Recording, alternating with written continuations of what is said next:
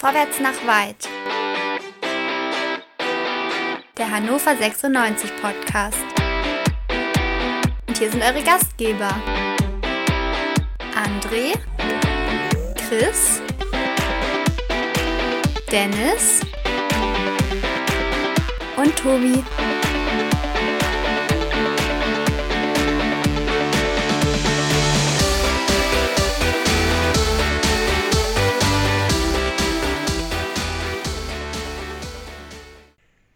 Liebe HörerInnen, herzlich willkommen zu einer neuen Ausgabe Vorwärts nach Weit, dem Hannover 96 Podcast hier bei meinsportpodcast.de. Sicherlich habt ihr uns vermisst am vergangenen Sonntag, aber am heutigen Freitag, da nehmen wir wieder auf, auch wenn es kein Quick and Dirty gibt nach einem 96-Spiel.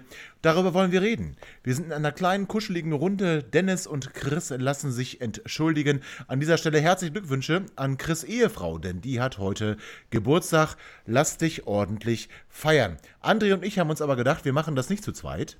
Nein, nein, das machen wir nicht, sondern wir haben uns Verstärkung, möchte ich sagen, geholt. Den Tim. Tim, herzlich willkommen mal wieder hier bei uns bei Vorwärts nach Weit. Einen wunderschönen guten Abend. Ja, auch einen wunderschönen guten Abend an euch beide. Äh, ich hoffe, dass ich Verstärkung äh, auch darstellen kann letzten Endes für eure podcast. Das Witzige ist, als wir über dich gesprochen haben, habe ich ja gesagt, ich brauche mal jemanden, neben dem ich gut aussehe. Und jetzt verkauft ja. er dich ja als Verstärkung. Das ist auch ein Skandal. Okay, gut. Also gehen wir jetzt nicht auf, äh, auf Optik. Oder wollen wir uns einfach verbünden gegen Tobi? Wie immer? So wie, du meinst so wie immer? Ja klar, ja. warum nicht? Hat okay, eigentlich mal besonders viel Spaß gemacht. Ja, damit, liebe HörerInnen, schön, dass ihr dabei wart bei Vorwärts nach Weit, dem 96 Podcast bei meinsportpodcast.de. Nein, wir wollen natürlich wirklich sprechen. Es ist ein bisschen was passiert.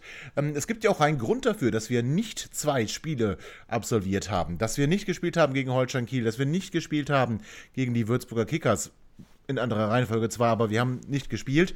Das lag daran, dass A erstmal die Würzburger Kickers in Quarantäne gewesen sind und B plötzlich auch Hannover 96, denn hoppla hopp, da gab es einen positiven Corona-Test. Einen positiven Corona-Test bei einem Spieler unserer Mannschaft, wie der Sportbuzzer enthüllt hat, bei Genki Haraguchi. Wie wir aber heute wissen, einen falsch positiven Test. Denn 96 hat gemeldet, sie sind wieder raus aus der Quarantäne. Das Gesundheitsamt hat bestätigt, es gab einen falsch positiven PCR-Test bei Genki Haraguchi und wir sind wieder voll aktiv und können uns vorbereiten auf die kommenden Spiele, die ja auch terminiert sind. Wir spielen am 4. April zu Hause gegen den Hamburger SV. Dann spielen wir am 8. April, das ist ein Donnerstag, um 18.30 Uhr zu Hause gegen die Würzburger Kickers. Wir spielen am Sonntag, den 11. April, nochmal zu Hause. Sieben Tage, drei Heimspiele gegen den 1. FC Heidenheim. Und am Mittwoch, den 14. April, wieder 18.30 Uhr, spielen wir bei Holstein Kiel. Eine picke-packe volle Zeit nach Ostern.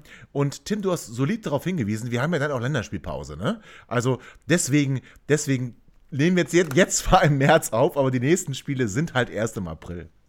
Aber jetzt mal ernsthaft. Ähm, Corona-Test positiv, Genki Haraguchi. Was war so der erste Gedanke, der euch in den Sinn kam? André, ich musste an Erzgebirge Aue denken ich hatte das Gefühl, Erzgebirge Aue eliminiert so irgendwie alle Mannschaften gerade in der zweiten Liga, dank ihres 500. 500. Zweitligaspiels und der tollen Bewirtung im VIP-Bereich. Und nacheinander durften dann so die, die Gegner vor uns in, in, in Quarantäne. Mhm. Ja. Den Gedanken hatte ich nicht. Hast du nicht? Nee. Tim, du? Hast du das mit äh, Aue in Verbindung gebracht oder bin ich da ganz allein?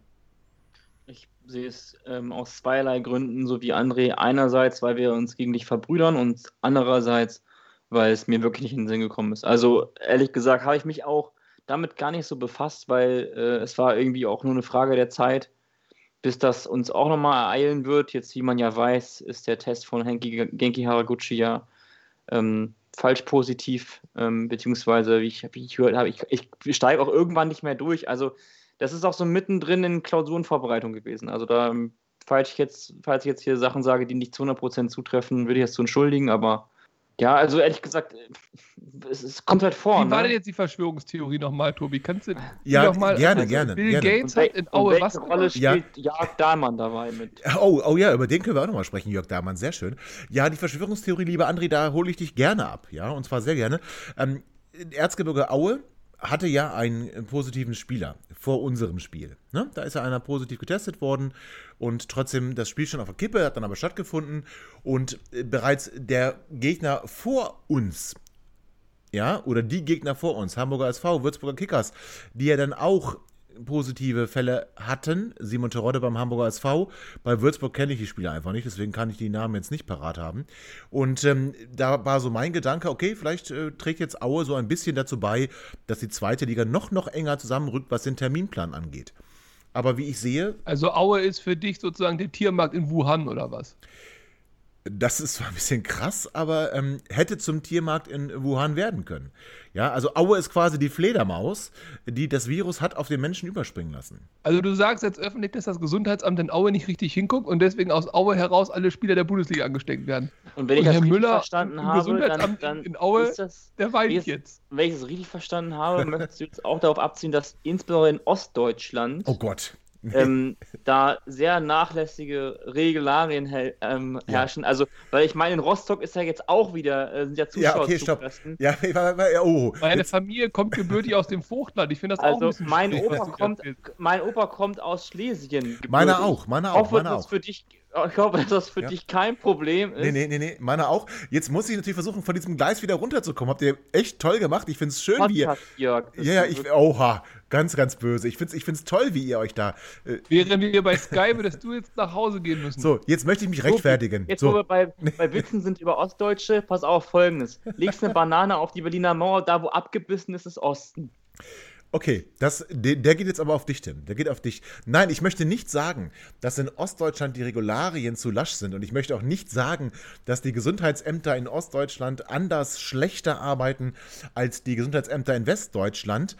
Ich möchte nur sagen, dass es für mich aufgrund des zeitlichen Zusammenhangs und der Nähe dieser Ereignisse schon fragwürdig war, was da in Aue passiert ist. Das hat nichts mit dem Gesundheitsamt zu tun, ähm, sondern einfach die Tatsache, dass ja auch berichtet wurde, dass bei unserem Spiel im VIP-Bereich Bewirtung stattgefunden hat. Und das widerspricht jetzt schon Hygienekonzepten, hat aber deswegen nichts mit den Regularien zu tun, denn die wurden gebrochen. Hörer, aber auf der Osttribüne. Gröbner eiert. Nee, tut er nicht. Ja, ja. Und es war auf der Osttribüne die Bewirtung, nicht auf der West. Aha. Da sind hier sehr viele Überschneidungen. Okay, ich sehe, na, ich sehe. Aber so, jetzt mal Thema ja. Wechsel, Tobi, komm nee, warte, nee, warte, warte, warte, nee, warte, warte, warte, Aber eine Sache noch Gesundheitsämter. Ja. Wie, wie, findest du das denn, dass das hannoveranische, hannoversche Gesundheitsamt vernünftig gearbeitet hat oder siehst du da auch Probleme. Nee, sehe ich nicht in der Tat. Also ich habe mich äh, schon gefragt, äh, warum Aue äh, spielen durfte, wir nicht trainieren durften. Ähm, und auch beim HSV habe ich mich das gefragt, warum zum Beispiel Simon Terodde als Einziger in Quarantäne gesteckt wurde und der Rest der Mannschaft aber weiterhin trainieren konnte. Es wurde ja aber gut erklärt. Ähm, bei uns waren die Spieler zusammen ähm, und dann gab es den positiven Test von Genki Haraguchi und der HSV konnte darlegen, dass Simon Terodde keinen Kontakt zur Mannschaft hatte. Und ich gehe dann davon aus, dass es bei Aue auch so war, dass dann die. die aber erklär mal den Zuschauern oder lass mich es erklären, nee, mach du ruhig, aber erklär mal, ja. wo da der Unterschied ist, warum Terodde nicht zur Mannschaft gestoßen ist, während unsere Mannschaft zusammen war. Ich finde ganz ehrlich, das ist ein ganz, ganz entscheidender Punkt in diesem ganzen Puzzle und es zeigt, dass in Hamburg, und wir machen uns ja auch gerne lustig über Hamburg, wenn die mal wieder irgendwie verlieren, aber dass die durchaus professioneller aufgestellt sind, durchaus professioneller arbeiten, damit eben genau sowas prophylaktisch gar nicht erst passiert, wo sich Hannover 96 offensichtlich noch gar keine Gedanken drüber gemacht hat. Ja, dann nämlich ein bleib, Schnelltest ja. im Auto ja. vorm Training. Ja, ist, ist berechtigt, was du sagst. Es ist berechtigt, was du sagst. Also, das heißt, man kann natürlich sagen, also unser Hygienebeauftragter, der Professor Patenheimer, glaube ich, ein ganz, ganz honorer Mann. Und ich glaube auch, dass wir hier ein ganz gutes Hygienekonzept bei Hannover 96 haben. Und vor allem auch daraus gelernt haben. Wir waren ja nun mal die erste Profimannschaft, die betroffen war, vor jetzt mittlerweile mehr als einem Jahr, mit äh, gleich zwei positiven Corona-Fällen, Timo Hübers und Jannis Horn. Und seitdem ist bei uns überhaupt nichts mehr passiert. Es gab da so die ein oder andere Verfehlung von Spielern, die dann im Auto irgendwie zu fünft gefahren sind, aber das sei, sei mal geschenkt. Hm, ich denke allerdings, jetzt aufgrund eines, wie wir jetzt wissen, falsch positiven Tests von Genki Haraguchi unser Hygienekonzept so ein bisschen in Frage zu stellen, das geht, glaube ich, zu weit. Aber erklär kurz, was macht der HSV anders als wir? Du hast es ja schon angerissen. Ja. Naja, ja, genau, aber ich meine, das ist ja eine Überlegung. Also ich gehe davon aus, dass man sich auch mal umguckt bei anderen Vereinen, was machen die richtig, auch perspektivisch vielleicht besser jetzt in so einer Geschichte. Und ich denke, da sind ja auch alle offen und kommunizieren das ja auch. Und der Hamburger SV testet offensichtlich, so habe ich es zumindest der Presse entnommen, ich habe es ja auch noch nicht gesehen, aber er testet wohl die Spieler in ihren eigenen Autos mit einem Schnelltest, bevor sie in die Facilities äh, des Vereins eintreten, um eben gemeinsam dann zu duschen, sich umzuziehen, Sport zu treiben, was auch immer. Das heißt, in dem Moment, wo der im Auto schon auffällig ist, äh, kommt er gar nicht mit den anderen in Kontakt. Und diesen Schritt haben wir zumindest laut den Medienberichten, das kann ja auch falsch sein, beziehungsweise ich will auch kein Unrecht tun, aber jetzt nochmal hypothetisch. Haben wir laut Medienberichten nicht. Das heißt, in dem Moment, ja. wo der Spieler positiv ist, ist er halt auch mit der Mannschaft zusammen, wird er im Nachgang getestet, müssen halt alle in Quarantäne. Genau, weil wir das eben nicht machen. Wir testen nicht die Spieler ähm, routinemäßig vor jedem Trainingsstart ähm, in ihren Autos, sondern wir haben diese ganzen Reintestungen, die vorgesehen sind in dem DFL-Konzept. Die haben wir, die, die führen wir durch. Äh, bedeutet aber auch eben dann, weil die Spieler dann doch eng zusammen sind und dann ihren Test machen. Wenn da einer positiv ist, sind automatisch oder ist automatisch der Rest der Mannschaft schon mal Kontaktperson ersten Grades und damit quarantänepflichtig. Und jetzt gehen wir noch mal einen Schritt weiter an der Stelle. Jetzt ist natürlich die Frage, ich gehe jetzt davon aus, dass sich Hannover 96 und auch Hamburg vorher sich darüber Gedanken gemacht haben, welches Konzept fahren wir. Und das ist auch eine taktische Frage. Hannover 96 geht als gesamte Mannschaft jetzt in Quarantäne, darf als gesamte Mannschaft jetzt nicht spielen, muss natürlich die Spiele nachholen. Als gesamte Mannschaft. Hier fehlt kein Spieler.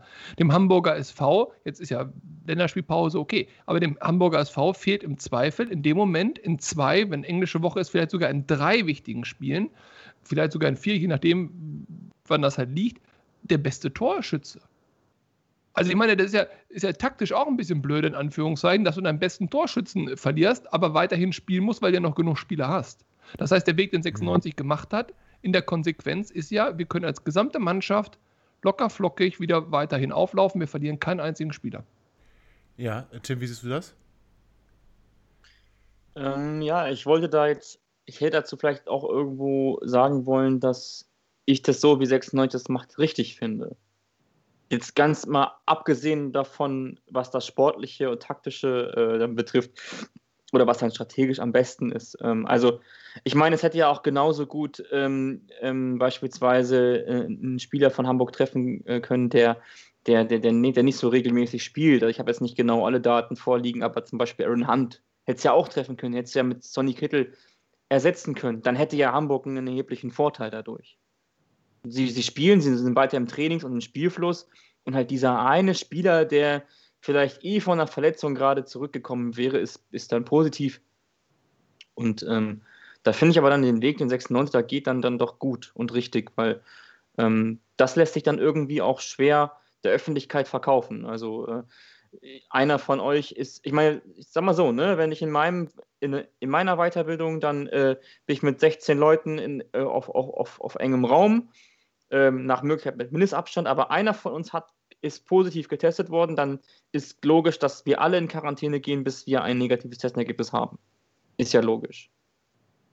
Und das ist dann auch, glaube ich, ja. in der ganzen Diskussion Profifußball, Demo, Privilegien, dies, das, jenes, glaube ich, auch eine Sache, die du einfach nicht so ausreizen solltest. Das finde ich gut, dass du das sagst, weil genau das mit diesen Privilegien im Profifußball in dieser gesonderten Stellung, und da muss ich ganz ehrlich sagen, da möchte ich eine Lanze brechen für das hannoversche oder hannoversche Gesundheitsamt, das eben darauf nein, das Wort kann ich nicht nehmen, dass darauf keinen Wert legt, dass darauf keinen Wert legt, sondern diese Profifußballer behandelt, wie vielleicht auch Mitarbeiter eines anderen Betriebes. Wenn da eben einer positiv getestet ist und der hatte Kontakt zu den anderen, dann gehen alle in Quarantäne. Egal ja, ob nein, nein, nein, nein. Ja. Äh, da, da, möchte ich jetzt aber mal ganz kurz einwerfen, jetzt bin ich zwar in NRW und möglicherweise ist in Niedersachsen eine andere Regelung, mir ist aber nicht bekannt, dass ich mich hier freitesten kann. Also diese das konnten wir auch überhaupt nicht. Nee, Moment, stopp. Das ist genau das. Wieso? Die Behauptung, Moment. das ist ein falsch-positiv-Test, kann ja nur aufkommen, indem ich nochmal nachteste und dadurch zwei Negativtests bekomme. Das, stimmt. würde ich nicht dürfen. Aber das sind, Moment, aber äh, beim Profifußball gelten nun mal die Regularien, dass du da auch unter der Woche, dass du unter der Woche rein Tests machst. Also die Tests sind ja vorgesehen. Ähm, wir haben, Ja, äh, ja, da- im wir haben wahrscheinlich, ja. Du hast aber gerade gesagt, die haben keine, Moment. die haben keinen Sonderweg oder keine Extrawurst bekommen. Fakt Nee, nee. ist, das Gesundheitsamt steckt mich in Quarantäne zwei Wochen lang und ich kann mich nicht freitesten. Okay, es ist in Ordnung. Da, okay, dann da, ja, da hast du recht. Da kann ich, da muss ich jetzt ein Stück zurückrudern. Ich finde es aber trotzdem gut, Mhm. dass man erstmal sagt, es gehen alle in Quarantäne und wir machen da keinen Unterschied. Wenn man dann aber feststellt, dass am Dienstag der nächste PCR-Test von Genki Haraguchi negativ ist, dass er dann wieder negativ ist und man dann halt sagt, okay, ähm, ich habe zwar noch nie vorher den Begriff gehört, ein Test ist leicht positiv. Äh, Für mich gibt es positiv oder negativ. Es gibt auch nicht halb schwanger oder nicht schwanger äh, oder, oder ganz schwanger. Also von daher, äh, dieses halb positiv, was in der Presse auch so ein bisschen kursierte, das hat, da- das, das konnte ich nicht einordnen. Passte aber ganz gut zu dem, ähm, Martin Kind hat ja heute fast, ich sag mal, wehleidig geklungen, als er noch bevor klar war, das Gesundheitsamt lässt sie wieder trainieren, weil Genki nochmal negativ getestet wurde, genau wie die ganze andere Mannschaft, ähm, hat er heute äh, sich in der Presse zitieren lassen mit den Worten, aber die Jungs wollen doch nur ihrem Job nachkommen. Die wollen doch nur trainieren. Ja, okay, aber so what? Ähm, äh, ich könnte jetzt das ganz große Rad spielen und sagen, was die UEFA da gerade macht und vorschreibt, dass es bei der EM in den, in den Austragungsorten Zuschauer geben muss. Ja, okay, das will ich aber gar nicht machen, weil das, das, das würde mich so in Rage bringen, dass ich den Fußball verteufele. Das will ich aber gar nicht. Ähm, André, du hast recht. Die Tatsache, dass man dann so engmaschig wieder getestet wird, ist ein Privilegium des Profifußballs, da hast du völlig recht. Und du hast auch recht, man kann sich hier normalerweise nicht freitesten. Da muss ich aber Christoph Borschel, den wir ja schon gegrüßt haben, zitieren, der gestern sich noch hat zitieren lassen mit den Worten, 96 kann sich nicht freitesten. Diese Möglichkeit geben wir nicht, weil eben das, ähm, die Mutation aus, aus, aus Großbritannien hier so vor, äh, vorherrschend ist, dass es die Möglichkeit des Freitestens einfach de facto in Hannover nicht mehr gibt. Wenn man aber zu der äh, Erkenntnis kommt, der Test von Genki war einfach falsch positiv, dann wäre es auch, und das möchte ich auf jede Berufsgruppe ausweiten, in meinen Augen ungerecht zu sagen, ist egal, wir ziehen das durch. Bin ich ja bei dir. Das Problem ist nur, diese Behauptung, die hier 96 aufbaut und dieses Lügenkonstrukt oder dieses Märchen ist natürlich der Witz als solcher. Also mal ganz, also ich meine, ich bin jetzt nicht hier der Drosten und äh, ich, vielleicht bin ich auch eher der Streeck, aber ähm, also ich sehe das, ich, ich die ganze Geschichte anders. Also erstmal alle Spieler von Hannover 96, die nie einen positiven PCR-Test hatten, dürfen sich natürlich aus meiner Sicht frei testen. Die gehen ja quasi nur in Quarantäne als Kontaktperson. So. Und wenn ich als Kontaktperson äh, einen negativen Test vorweisen kann, dann äh, habe ich nichts und dann kann ich natürlich auch äh, gerne wieder mich frei bewegen. So. Aber Haraguchi selber, finde ich, darf nicht am Training teilnehmen und auch an keinen Spielen teilnehmen für zwei Wochen, weil er einen positiven Test hatte. Und dann ist ja die Frage, also dieses leicht positiv, was du angesprochen hast, natürlich der Witz als solcher, aber da wird natürlich ein Mythos aufgebaut. Nämlich, das war nur leicht positiv, dann haben wir nachgetestet und zack, war schon mal negativ. Aber der entscheidende Punkt ist doch, bei diesen PCR-Tests, nur weil ich, also wenn ich positiv getestet bin und der, der, das Labor, wo das gemacht wurde, hat das bestätigt, dann kann dieser Test nicht als falsch positiver Test nachgewiesen werden. Er ist einfach positiv. Punkt um.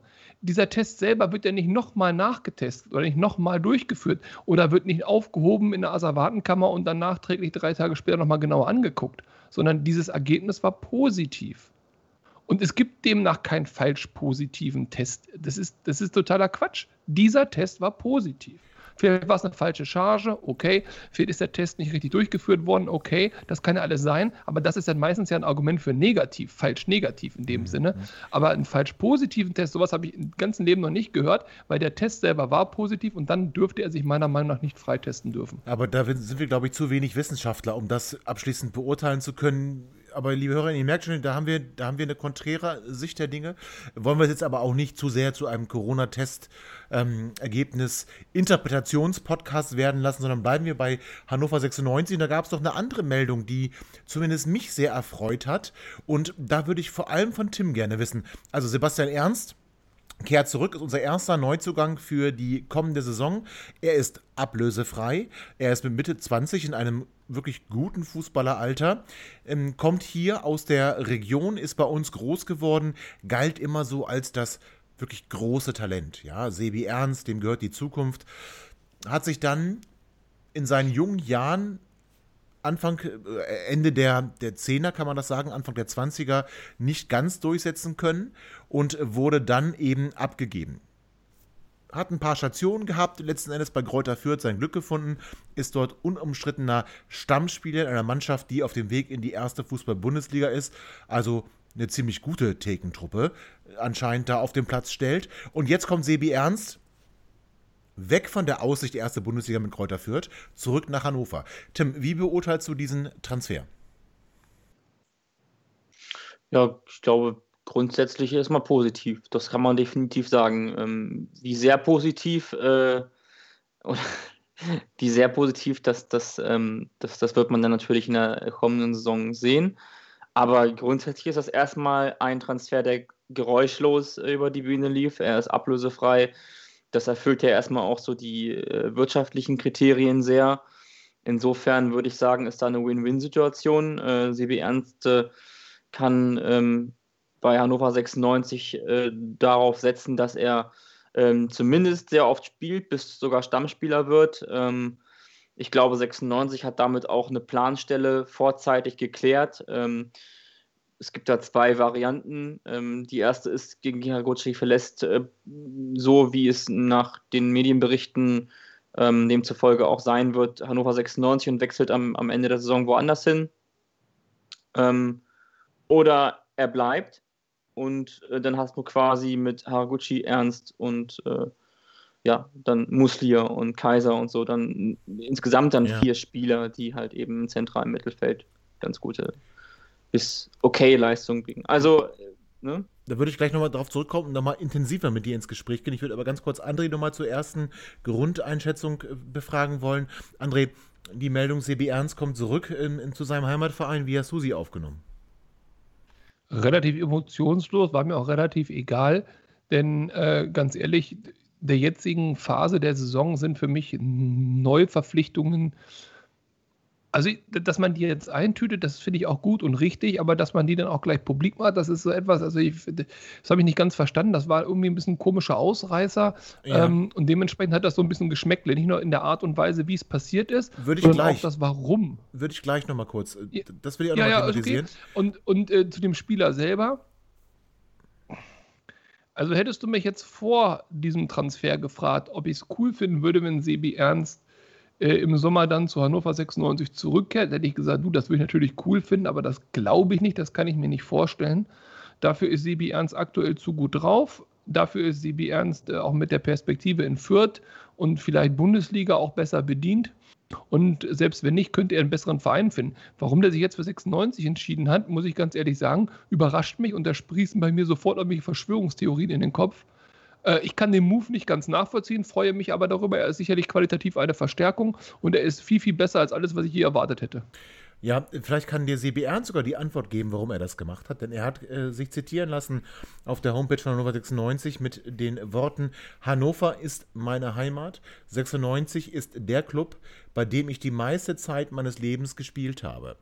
Und deswegen war es ganz klar die Entscheidung für Hannover 96 ich persönlich habe mich sehr gefreut. Tim, du hast es gerade schon so ein bisschen angerissen.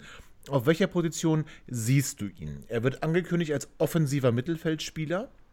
Ähm, wenn wir sagen, er wäre der Ersatz von Genki Haraguchi, müsste er ja ein klassischer Zehner sein.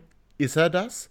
Oder ist er dann doch eher der zentrale Mittelfeldspieler, der, ich sag mal, der Achter? Als was siehst du ihn? Ja, eher Achter als Zehner. Also für, für den Zehner, also Zehner ist ja mittlerweile auch eine ganz andere ähm, Art zu spielen. Früher war der Zehner der Spielgestalter, der Strippenzieher. Das ist mittlerweile, ähm, glaube ich, nicht mehr so gefragt, beziehungsweise ähm, das ist so ein bisschen verlagert worden auf viele andere Positionen.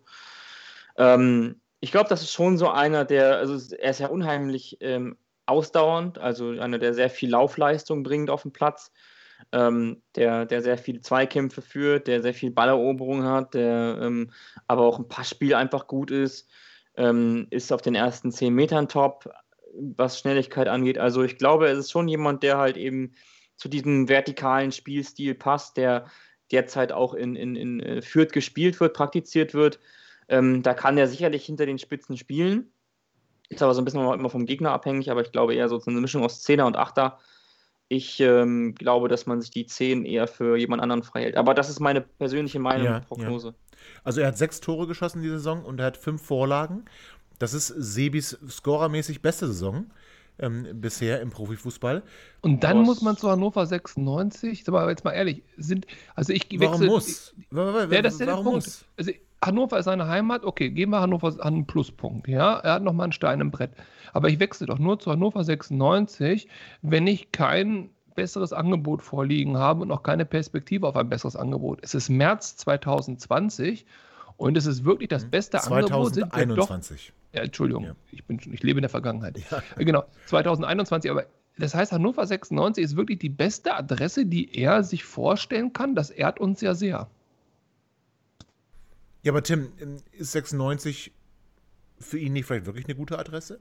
Oder anders gefragt, mit sechs Toren, fünf Vorlagen aus 24 Spielen, bist du denn dann ein, wirklich ein Kandidat für noch größere Clubs? Ja, naja, gut, also we- weiß ich nicht. Also ich glaube, ich überlege gerade, wie ich das am besten formuliere. Also erstens, CW Ernst gehört zu den besseren oder besten Spielern in, auf seiner Position in der Liga. Natürlich, ähm, Fürth steht auf einem, äh, auf einem sehr guten Platz, können, äh, Ta- Tabellenplatz, können, können rein theoretisch aufsteigen. Ähm, ich, ich, kann nicht, ich kann diese Entscheidung oder ich kann das, was andere sagt, auch nachvollziehen. Ähm, ich habe mich auch ein bisschen gewundert, aber irgendwo ähm, muss 96 sicherlich Gründe geliefert haben, ähm, die zu den Beweggründen von CB Ernst gepasst haben.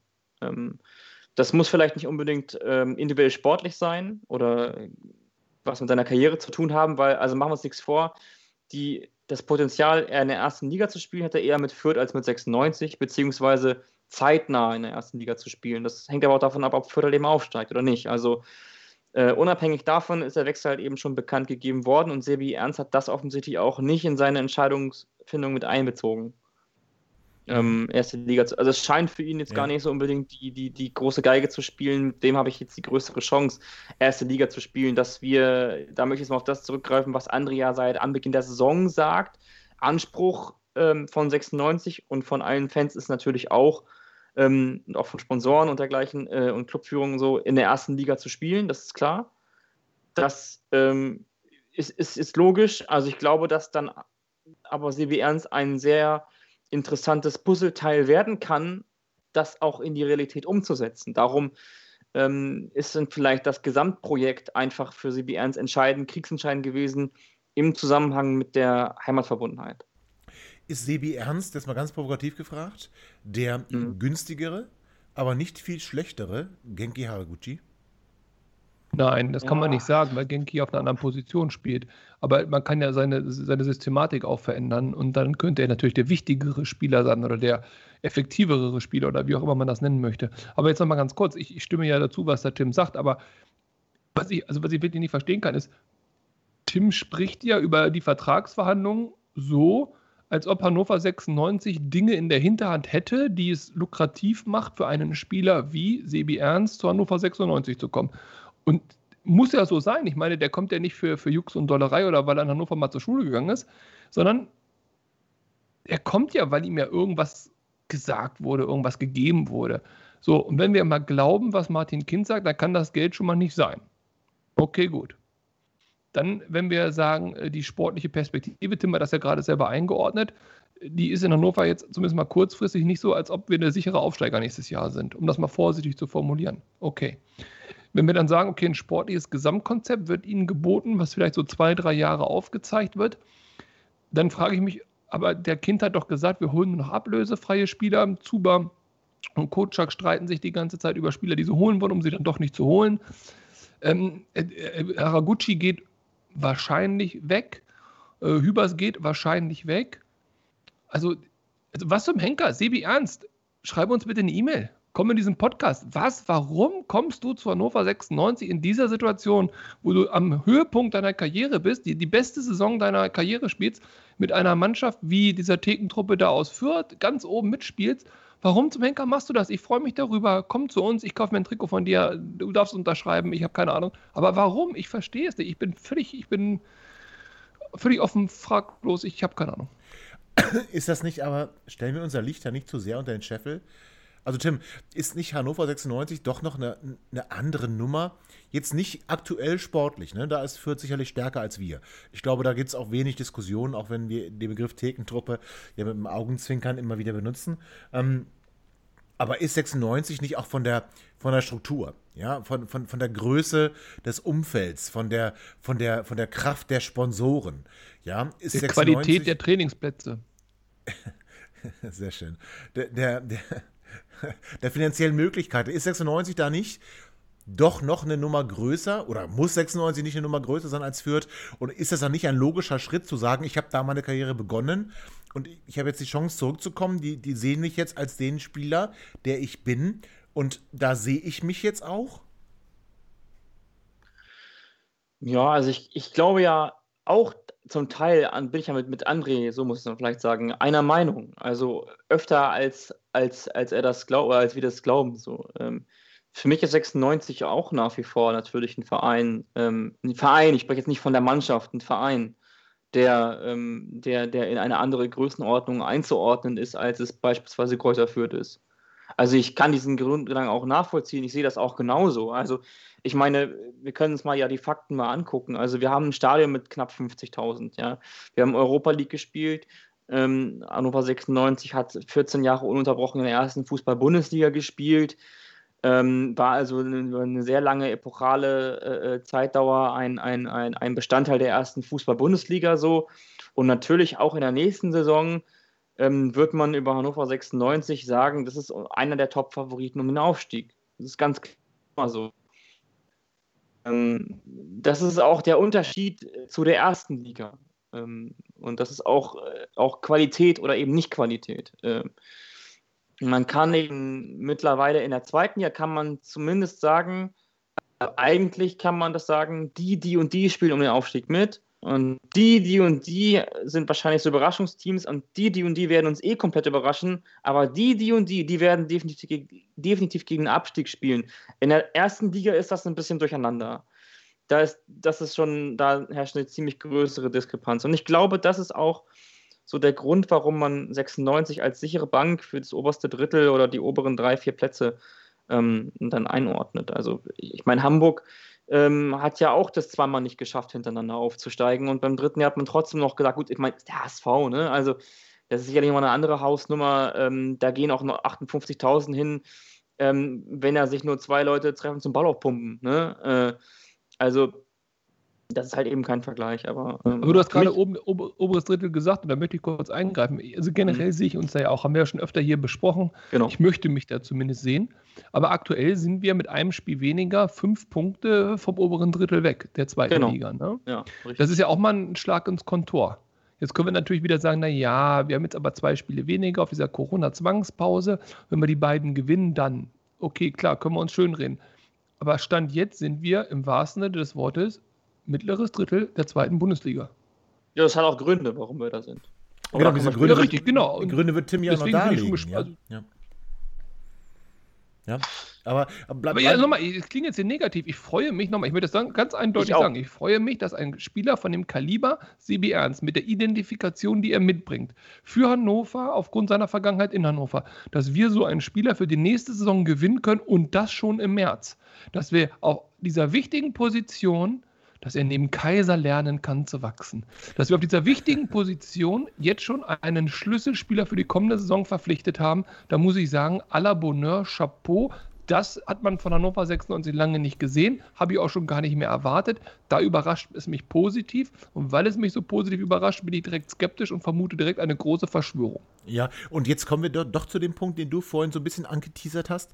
Ähm, es gab ja dieses Foto, es gab dieses Foto, es gab diese Meldung, ähm, dass Sebastian Ernst zu uns wechselt. Ähm, wie man aus Presseberichten entnehmen konnte, war die Fürther Führung jetzt nicht ganz so mega happy, ja, über diese Bekanntgabe. Tim, ich hatte so einen kleinen Niklas Füllkrug-Moment. Ich erinnere mich gut daran, Niklas Füllkrug mitten in der Saison, wir kämpfen gegen den Abstieg und er feiert sich da selbst bei Werder Bremen TV. Ähm, das haben wir jetzt nicht gemacht. Wir haben jetzt kein so ein, so ein schönes Question and Answer gemacht ähm, bei, bei, äh, bei 96 TV, aber wir haben zumindest Sebi Ernst mit tollen Worten und wirklich äh, mit seiner Liebe, die er bekannt hat zu 96. Also ein bisschen wie, wie Niklas Füllkrug. Das hat für mich Geschmäckle. Da muss ich sagen, das war mein Niklas Füllkrug-Moment und da bin ich der Meinung, das haben wir doch gar nicht nötig, oder? Doch, haben wir nötig.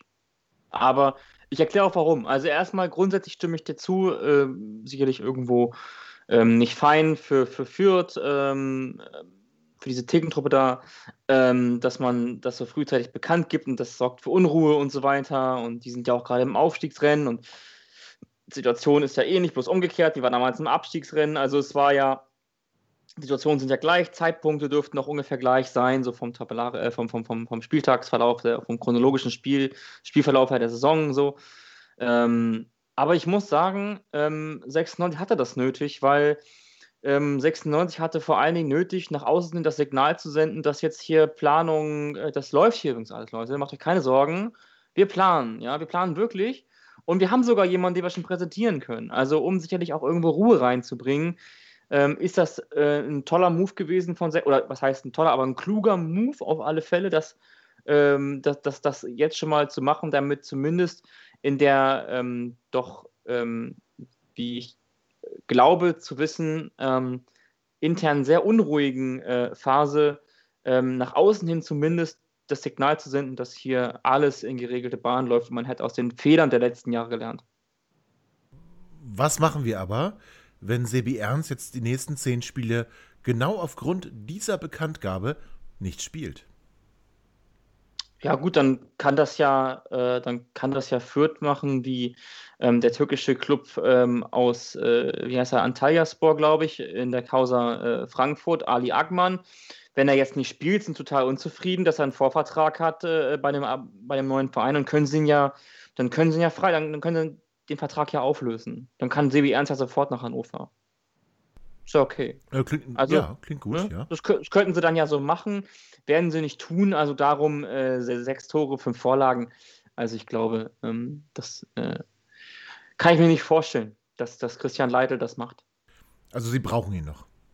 Ja, auf alle Fälle. Also wenn jemand so einen Impact hat, ähm, es gibt ja auch immer zwei Seiten. Es gibt ja einmal die moralische genau. oder Fanseite, wie will ich sowas haben, und es gibt ja immer noch die juristische Seite. Und es ist ja so ein Spieler, der ablösefrei am Ende der Saison ist, also sprich, der keinen weiterführenden Vertrag hat, darf verhandeln mit anderen Vereinen. Und wenn ich verhandele, dann darf ich auch unterschreiben. Also ich habe ja auch die Erlaubnis, sozusagen einen neuen Vertrag zu unterschreiben, eine berufliche Zukunft zu sichern. Und Hannover 96, obwohl, so habe ich es jetzt wahrgenommen, aber ich bin nicht so tief in der hannoveranischen Presselandschaft verwoben wie ihr, weil ich die Zeitung nicht regelmäßig hier bekomme. Ähm, aber es war ja wohl so, dass zuerst die Medien darüber berichtet haben und 96 ist ja so ein bisschen genötigt sei, das dann auch offiziell klarzustellen. So, aus diesem stimmt, Grund. Hast recht, genau, ja, stimmt. Ja, aber Fotos haben sie trotzdem gemacht, ne? Also die Fotos haben sie ja trotzdem gemacht. Na klar. Also, naja, die, klar, die Bild okay, hat diese Meldung gebracht. Gut, aber die kannst du ja immer benutzen, die Fotos. Da ist ja kein Zeitstempel drauf. Ja, hast du okay, okay, hast du auch recht. Okay, also das heißt, wir können sagen, 96 eher getrieben. Die Bild hat es abends exklusiv berichtet. Sebi Ernst kommt zurück nach Hannover und erst am Folgetag, ich glaube sogar zwei Tage später, ähm, weil am Folgetag berichtet dann der Sportbuzzer, dass das stimmt und am darauffolgenden Tag, also zwei Tage nach der Veröffentlichung durch die Bild, kam dann erst dieses Foto von Sebi Ernst im 96 oder mit dem 96-Trikot im Stadion und seine ganzen Zitate. Also vielleicht doch dann getrieben von der Presse, ja? Ja, getrieben von der Presse, okay, aber ich sag mal so, ich bin, ich bin mir relativ sicher, hätte, hätte Fahrradkette, aber hätte die Bild nicht äh, drüber berichtet, hätte der Sportbuzzer das nicht aufgenommen, von 96 hätte von sich aus sozusagen stillschweigend erstmal vereinbart und hätte es nicht veröffentlicht. Das ist jetzt meine Vermutung. Und dann können wir ja sagen, naja, das hätten wir uns ja auch gewünscht, Thema Causa äh, Füllkrug. In Fürth gab es keinen Grund, diesen Wechsel irgendwie bekannt zu geben. Sibi Ernst hat kein Interesse daran, diesen Wechsel jetzt unbedingt zwangsläufig bekannt zu geben. Also das heißt, ich gehe davon mal aus, ist jetzt wie gesagt viel oh Gott, ich bin richtig so ein Verschwörungstheoretiker schon geworden. Ey. Ich bin bald vom Impfzentrum und mich muss mit dem Wasserwerfer da wegspritzen. Aber, also ich gehe davon aus, dass der durchgestochen worden. Woher, warum auch immer, aber es muss ja aus der Ecke Hannover kommen, ja. Und ähm, ja gut, so arbeiten wir halt mit der Presse. Das ist manchmal lustig, manchmal traurig, oft erschütternd. Und jetzt ist es halt auch blöd gelaufen für Fürth. Ich, ich finde, das ist auch kein feiner Schachzug von Hannover 96 gewesen. Wir würden uns das ja auch verbitten oder haben uns das ja auch verbeten. Aber so ist der moderne Fußball. Das ist nun einfach so. Und Fürth hätte ja den Vertrag von CB Ernst auch rechtzeitig äh, verlängern können. Und mal ganz ehrlich, wenn Genki Haraguchi morgen sagt, ich spiele nächstes Jahr in hier Verein eurer Wahl einfügen, dann können wir es auch nicht verhindern. Also äh, dementsprechend, da, da würde ich sagen, da wird das Wasser nicht so heiß getrunken, wie es gekocht wird. Ja. Ähm, was und mich Genki mehr, würde bei uns ja auch weiterspielen, ne? Genki würde ja bei uns Genki auch, würde auch weiterspielen. Wären macht ja wahnsinnig, Sinn, wenn wir die wollen aufsteigen. Ja, ja, Die wollen aufsteigen und Sebi Ernst gehört nun mal zu denen ihrer Stammmannschaft und das wäre jetzt schön blöd für Fürth, den nicht spielen zu lassen. Also die würden sich ja nur ins eigene Bein schneiden und außerdem ist es äh, ganz ehrlich, also da bin ich auch mal ganz ehrlich, wenn du jetzt einem Spieler sagst, in dieser aktuellen Saisonphase, pass mal auf, Freundchen, du spielst hier kein einziges Spiel mehr, äh, warum auch immer, ist mir ganz egal, wenn du zu 96 gehst, spielst du hier nicht, dann sage ich mal so, dann kann sich auch zehn Spiele lang nicht mehr verletzen. Die Qualitäten hat er ja, also er verliert ja nicht das Ja. Fußballspiel in diesen Ja. zehn Spielen. ja, okay, das stimmt. so also- oder so, wir haben nichts zu verlieren. Genau. Und wir halten fest, wir begrüßen Sebi Ernst jetzt schon ähm, oder freuen uns auf Sebi Ernst jetzt schon und können sagen, das ist ein Transfer. Also ich möchte sogar sagen, den hätte ich uns gar nicht zugetraut. Ja, und ich glaube. Ist auch, Entschuldigung, dass ich nochmal reingrätsche, Ja. ist auch übrigens eine Charakterprobe für Sebi Ernst. Ich finde das gar nicht mal so blöde. Mhm. Dass man aber auch, also es war nicht gewünscht, aber dass man jetzt auch sieht, hängt sich Sebi Ernst in Fürth, in die letzten zehn Spieler, wie viele noch sind, hängt er sich da jetzt komplett rein? Gibt er in jedem Training weiterhin 100 Prozent? Tut er alles für den Aufstieg? Opfert er sich für die Mannschaft auf? Geht er den entscheidenden Meter? Setzt er die entscheidende Grätsche? Oder lässt er sich so ein bisschen hängen? Denn ich erinnere mich an Danny hier, als wir über Fürth gesprochen haben, der über die Karriere von Sebi Ernst sagte, dass das auch Lebemann hat er nicht gesagt, aber ich verkürze das jetzt mal so ein bisschen, dass er aber auch so ein bisschen schluffiger Typ war und dass er erst in der letzten Zeit diesen, äh, diesen Dreh bekommen hat und ich sag mal ein bisschen professioneller gearbeitet hat, um in Fürth den Durchbruch zu machen. Ich sag jetzt vielleicht auch ein super Charaktertest. Ja, jetzt könnte ich noch eine Verschwörungstheorie aufmachen und sagen, es ist nicht überraschend, dass es erst nach dem Aufeinandertreffen der beiden Vereine bekannt gegeben wurde. Aber das wäre, glaube ich, auch zu weit gespannt. Weil Also- Zuba im Kabinengang mit ihm gesprochen hat, gib's zu, das war, was du sagen wolltest. Oder im Hotel, wo auch immer. Äh, halten wir fest, wir freuen uns auf Sebastian Ernst und äh, sind schon zufrieden damit, dass wir einen Spieler seines Kalibers bekommen können. Ich mache eine Klammer auf und sage, wahrscheinlich auch wegen seiner 96-Vergangenheit, so hat er es ja auch selbst gesagt und mache die Klammer wieder zu.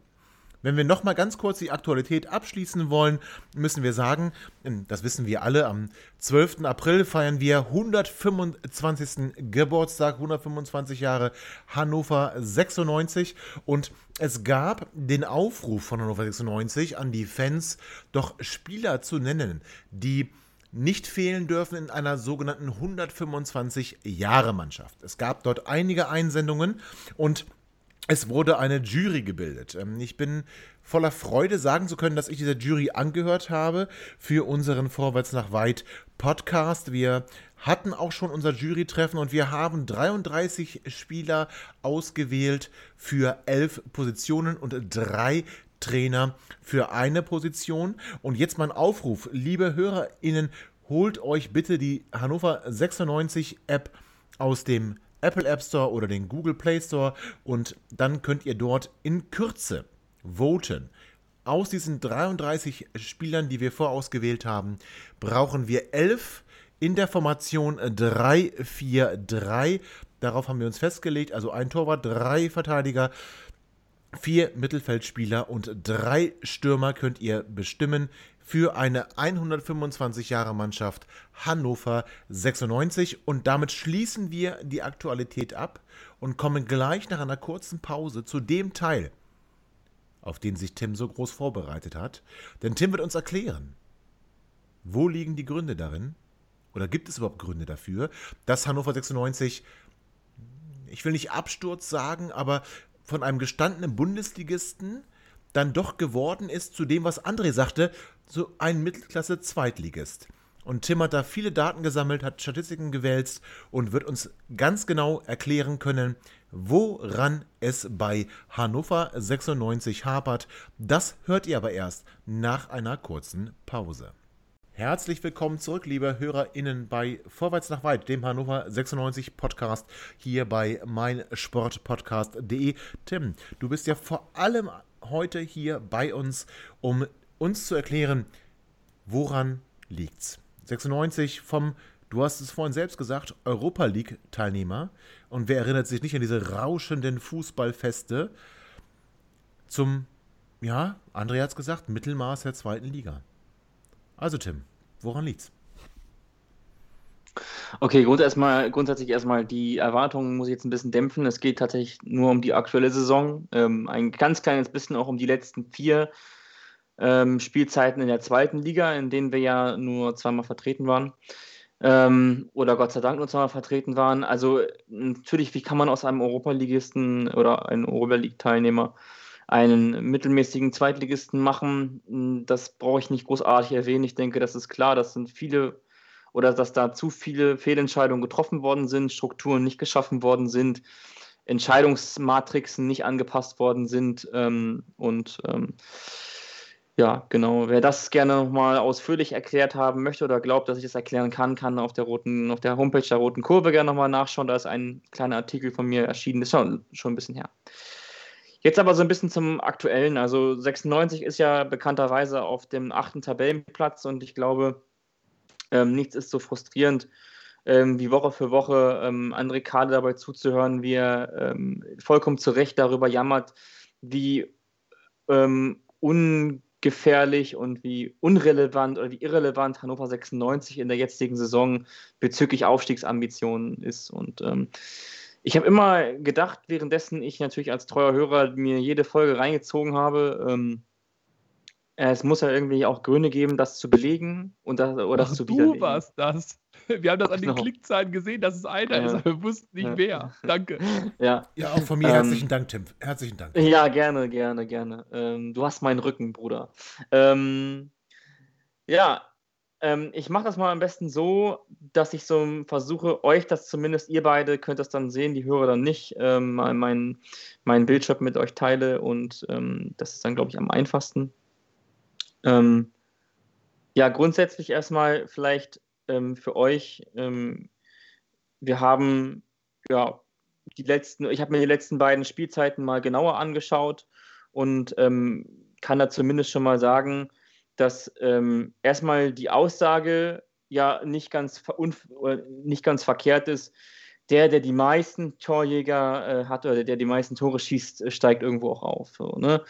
ähm, die Differenz ist klar, ähm, im Durchschnitt sind, ähm, ist, ist die Differenz der Tore ähm, mit den Jahren 16, 17 bis einschließlich 19, 20 so ein bisschen wellenförmig. Äh, das Jahr, in dem Köln ähm, aufgestiegen ist. Unter anderem hatten sie da Terodde und Cordoba, da komme ich dann gleich noch zu, was André ist ja ein alter Terodde-Fan, äh, nicht ganz unbegründet. Ähm, war die Differenz besonders hoch äh, zwischen den geschossenen Toren und den kassierten Toren. Und im Grunde genommen ähm, ist das aber auch eine kleine Randnotiz. Ähm, genau, also ähm, um das vielleicht mal klar zu machen, es ist am Ende so. Tim, ganz kurz, ganz kurz. Das, aber, aber du sagst, die Differenz ist wichtig, aber weniger, dass du eine richtig geile Defensive hast, sondern eher, dass du einen richtig geilen Sturm hast. Also je genau. mehr Tore du schießt, umso höher ist die Wahrscheinlichkeit aufzusteigen. Genau, genau, genau, genau. Du mhm. hast, du hast äh, im Prinzip ist es so, dass du dich immer so im Bereich von 35 aufwärts bis zu knapp 43 Tore, äh, Gegentore, die du kassierst. Ähm, das ist natürlich für eine, für, für, für eine gute Mannschaft jetzt im Vergleich zur ersten Liga, wenn du da mal die ersten vier Plätze nimmst und dann vergleichst mit den ersten vier Plätzen der zweiten Liga, ist das natürlich immer noch ein Unterschied. Aber das ist gar nicht so aussagekräftig. Am Ende ist eine ganz einfache Regel im Fußball und die gilt insbesondere für die zweite Liga. Da geht es wirklich um Effektivität. Das heißt, schieß einfach ein fucking Tor mehr als der Gegner und das jedes Spiel und dann wird es schon. Ja.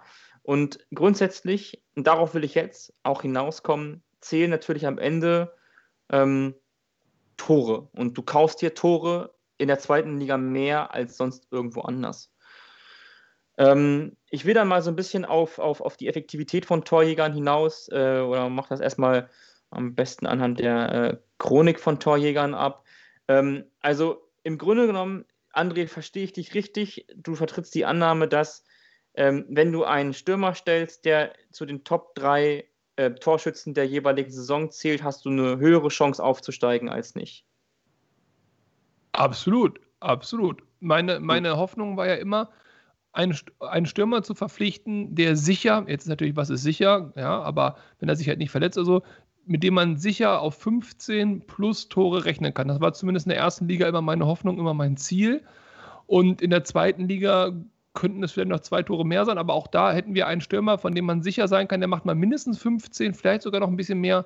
Dann würde man sicherlich weiter oben mitspielen. Bin ich mir hundertprozentig sicher. Also würde Duxch diese Saison oder äh, Weidand oder wer auch immer, ist ganz egal, um die 18, 20 Tore liegen, würden wir nicht da stehen, wo wir stehen.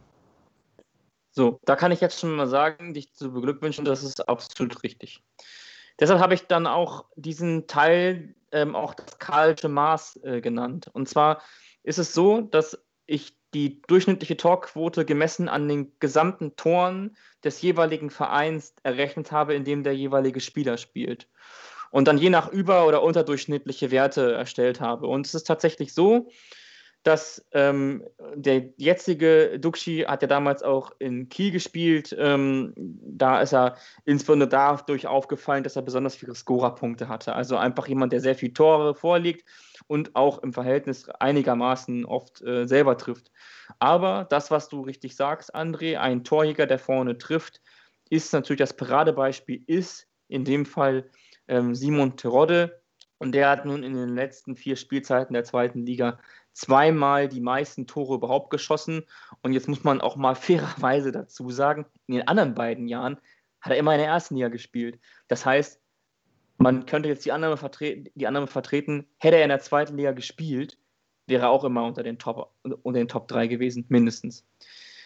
Nun kann man diese, diese ganze. Entschuldigung, dass ich da nochmal rein ja. aber äh, zumal er in dieser Saison also jetzt in dieser Spielzeit aktuell für Hamburg ja wieder mhm. die Torschützen, äh, wie heißt das, Liste anführt mit fünf Toren mehr als der zweite Dursun aktuell. Genau. Und der hat schon 20 Tore gemacht. 20 Tore nach, glaube ich, 24 Spielen. Ich weiß nicht, wie viele HSV Dazu jetzt genau kommen wir gleich. Da, das ist ganz interessant, was du gerade sagst. Okay, tschüss, sorry, sorry. Gleich. Alles gut, kein, kein Problem, konntest du nicht wissen. Also im Prinzip ist es so, dass im Schnitt ist es so, dass der, die durchschnittliche Torquote eines Stürmers gemessen an den gesamt erzielten Toren einer Mannschaft bei 33,5 Prozent liegt. Also man kann sagen, genau ein Drittel. Das heißt, willst du oben mitspielen, brauchst du ja viele Mosaiksteine. Ein Mosaikstein ist, dass du einen Stürmer hast, der ein Drittel deiner gesamten Tore schießt. Punkt diese ganzen Daten, die ich dazu ausgewählt habe, das wird dann auch mal irgendwann auf, auf, auf, Twitter, ich muss mir nochmal ganz genau überlegen, wie, in welcher Form ich das präsentiere, dann nochmal geben. Die Aussagen, ähm, die daraus folgen, äh, sind ja wie folgt, dass in, in den vergangenen vier Spielzeiten lag der Anteil der erzielten Tore der besten drei Stürmer gemessen an den gesamt erzielten Toren der jeweiligen Teams bei, wie gesagt, 33 Prozent, also ein Drittel.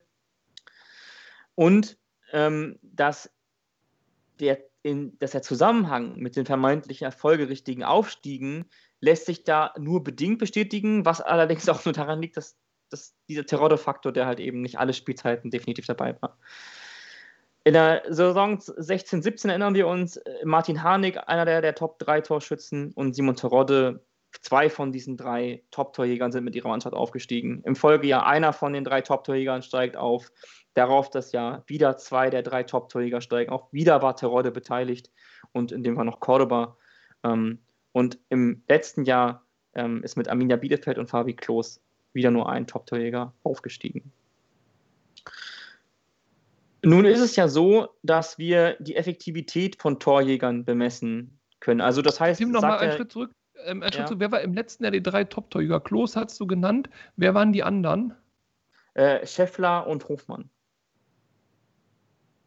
Sogar Aber das, ist natürlich, ich, ich will ja. denen jetzt nicht zu nahe treten, Scheffler und Hofmann. Ja, äh, Wiesbaden und KSC kann ich ja anhand deiner Datei sehen, sonst hätte ich es nicht gewusst. Aber ich will denen nicht zu nahe treten. Aber das ist ja eine ganz spannende Geschichte, dass jetzt hier zum Beispiel so ein Name, nicht der Spieler selbst, aber dass so ein Name wie Tirode ja fehlt. Also ein Name, wo man wirklich sagen kann, Mensch, das ist aber ein richtig knalliger Torjäger. Das heißt, dass da nur ein eine Mannschaft aufgestiegen ist, die sozusagen einen der drei Top-Torjäger stellt, liegt ja möglicherweise auch daran, dass vielleicht die Qualität der Angreifer in der zweiten Liga dann vielleicht nicht so ausgeprägt war wie in den anderen Jahren. Genau. Und dass halt eben Terodde in der ersten Liga gespielt hat, letztes Jahr. Ja. Ne?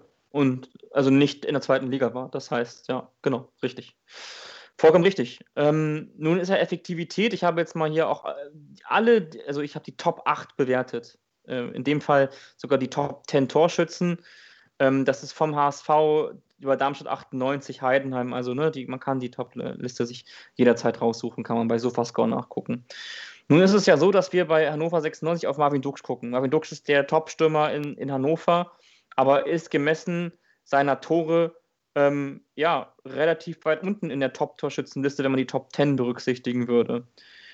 Ähm, sehr aussagekräftig ist in dem Fall äh, die Großchancen, die vergebenen Großchancen, alleiniger Spitzenreiter mit 15 ähm, vergebenen Torchancen. Ähm, wir haben oft das Problem, wir Fans oder wir Zuschauer, wenn wir von hundertprozentigen reden, Tobi, können wir, das, können wir uns darauf einigen, dass eine Großchance, eine vergebene Großchance laut der Grafik äh, ähm, auch eine hundertprozentige Torchance ist. Das können wir auf jeden Fall, klar.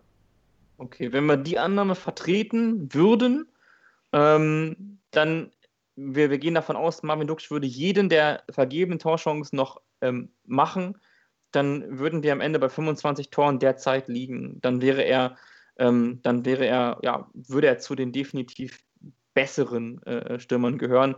Dann kann man das nochmal ganz kurz äh, easy sortieren, ähm, in dem Fall, dann wäre Marvin Duksch Zweiter der Torschützenliste und Terodde mit 28 Toren, der acht vergebene Großchancen hat, ähm, immer noch äh, Führer der äh, führst, du das auf eine, führst du das auf eine Stärke von Duksch zurück, dass er sozusagen sich diese Torchancen erarbeitet oder ihm Nein, zugespielt auf eine? Schwäche. Oder ist das eher eine qualitative Schwäche, weil er sie nicht macht?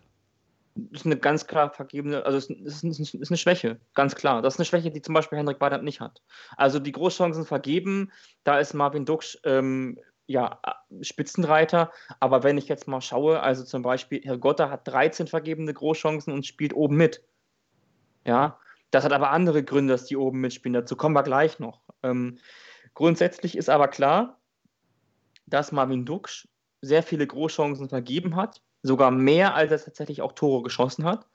Und das führt natürlich automatisch dazu, ähm, dass er ähm, ja sehr unter seinen Möglichkeiten bleibt, was, was natürlich schade ist. Ähm, also vor allem sagt der Wert ja, Entschuldige, ich, dass ich dich mal mhm, rein, aber ich, das ist ja spannend hier, also das ist ja toll. Ähm, das heißt, er, er hat ja doppelt so viele Großchancen vergeben wie Tirode, mhm. wobei Tirode ja gleichzeitig doppelt so viele Tore geschossen hat. Genau, richtig. Vollkommen also richtig. der Unterschied zwischen Tirode und Duxch ist jetzt, um es mal ganz einfach zu sagen und herunterzubrechen, es funktioniert nicht ganz, aber im Prinzip macht Tirode die, die Duxch liegen lässt. Das kann man, das, genau, das kann man so sagen.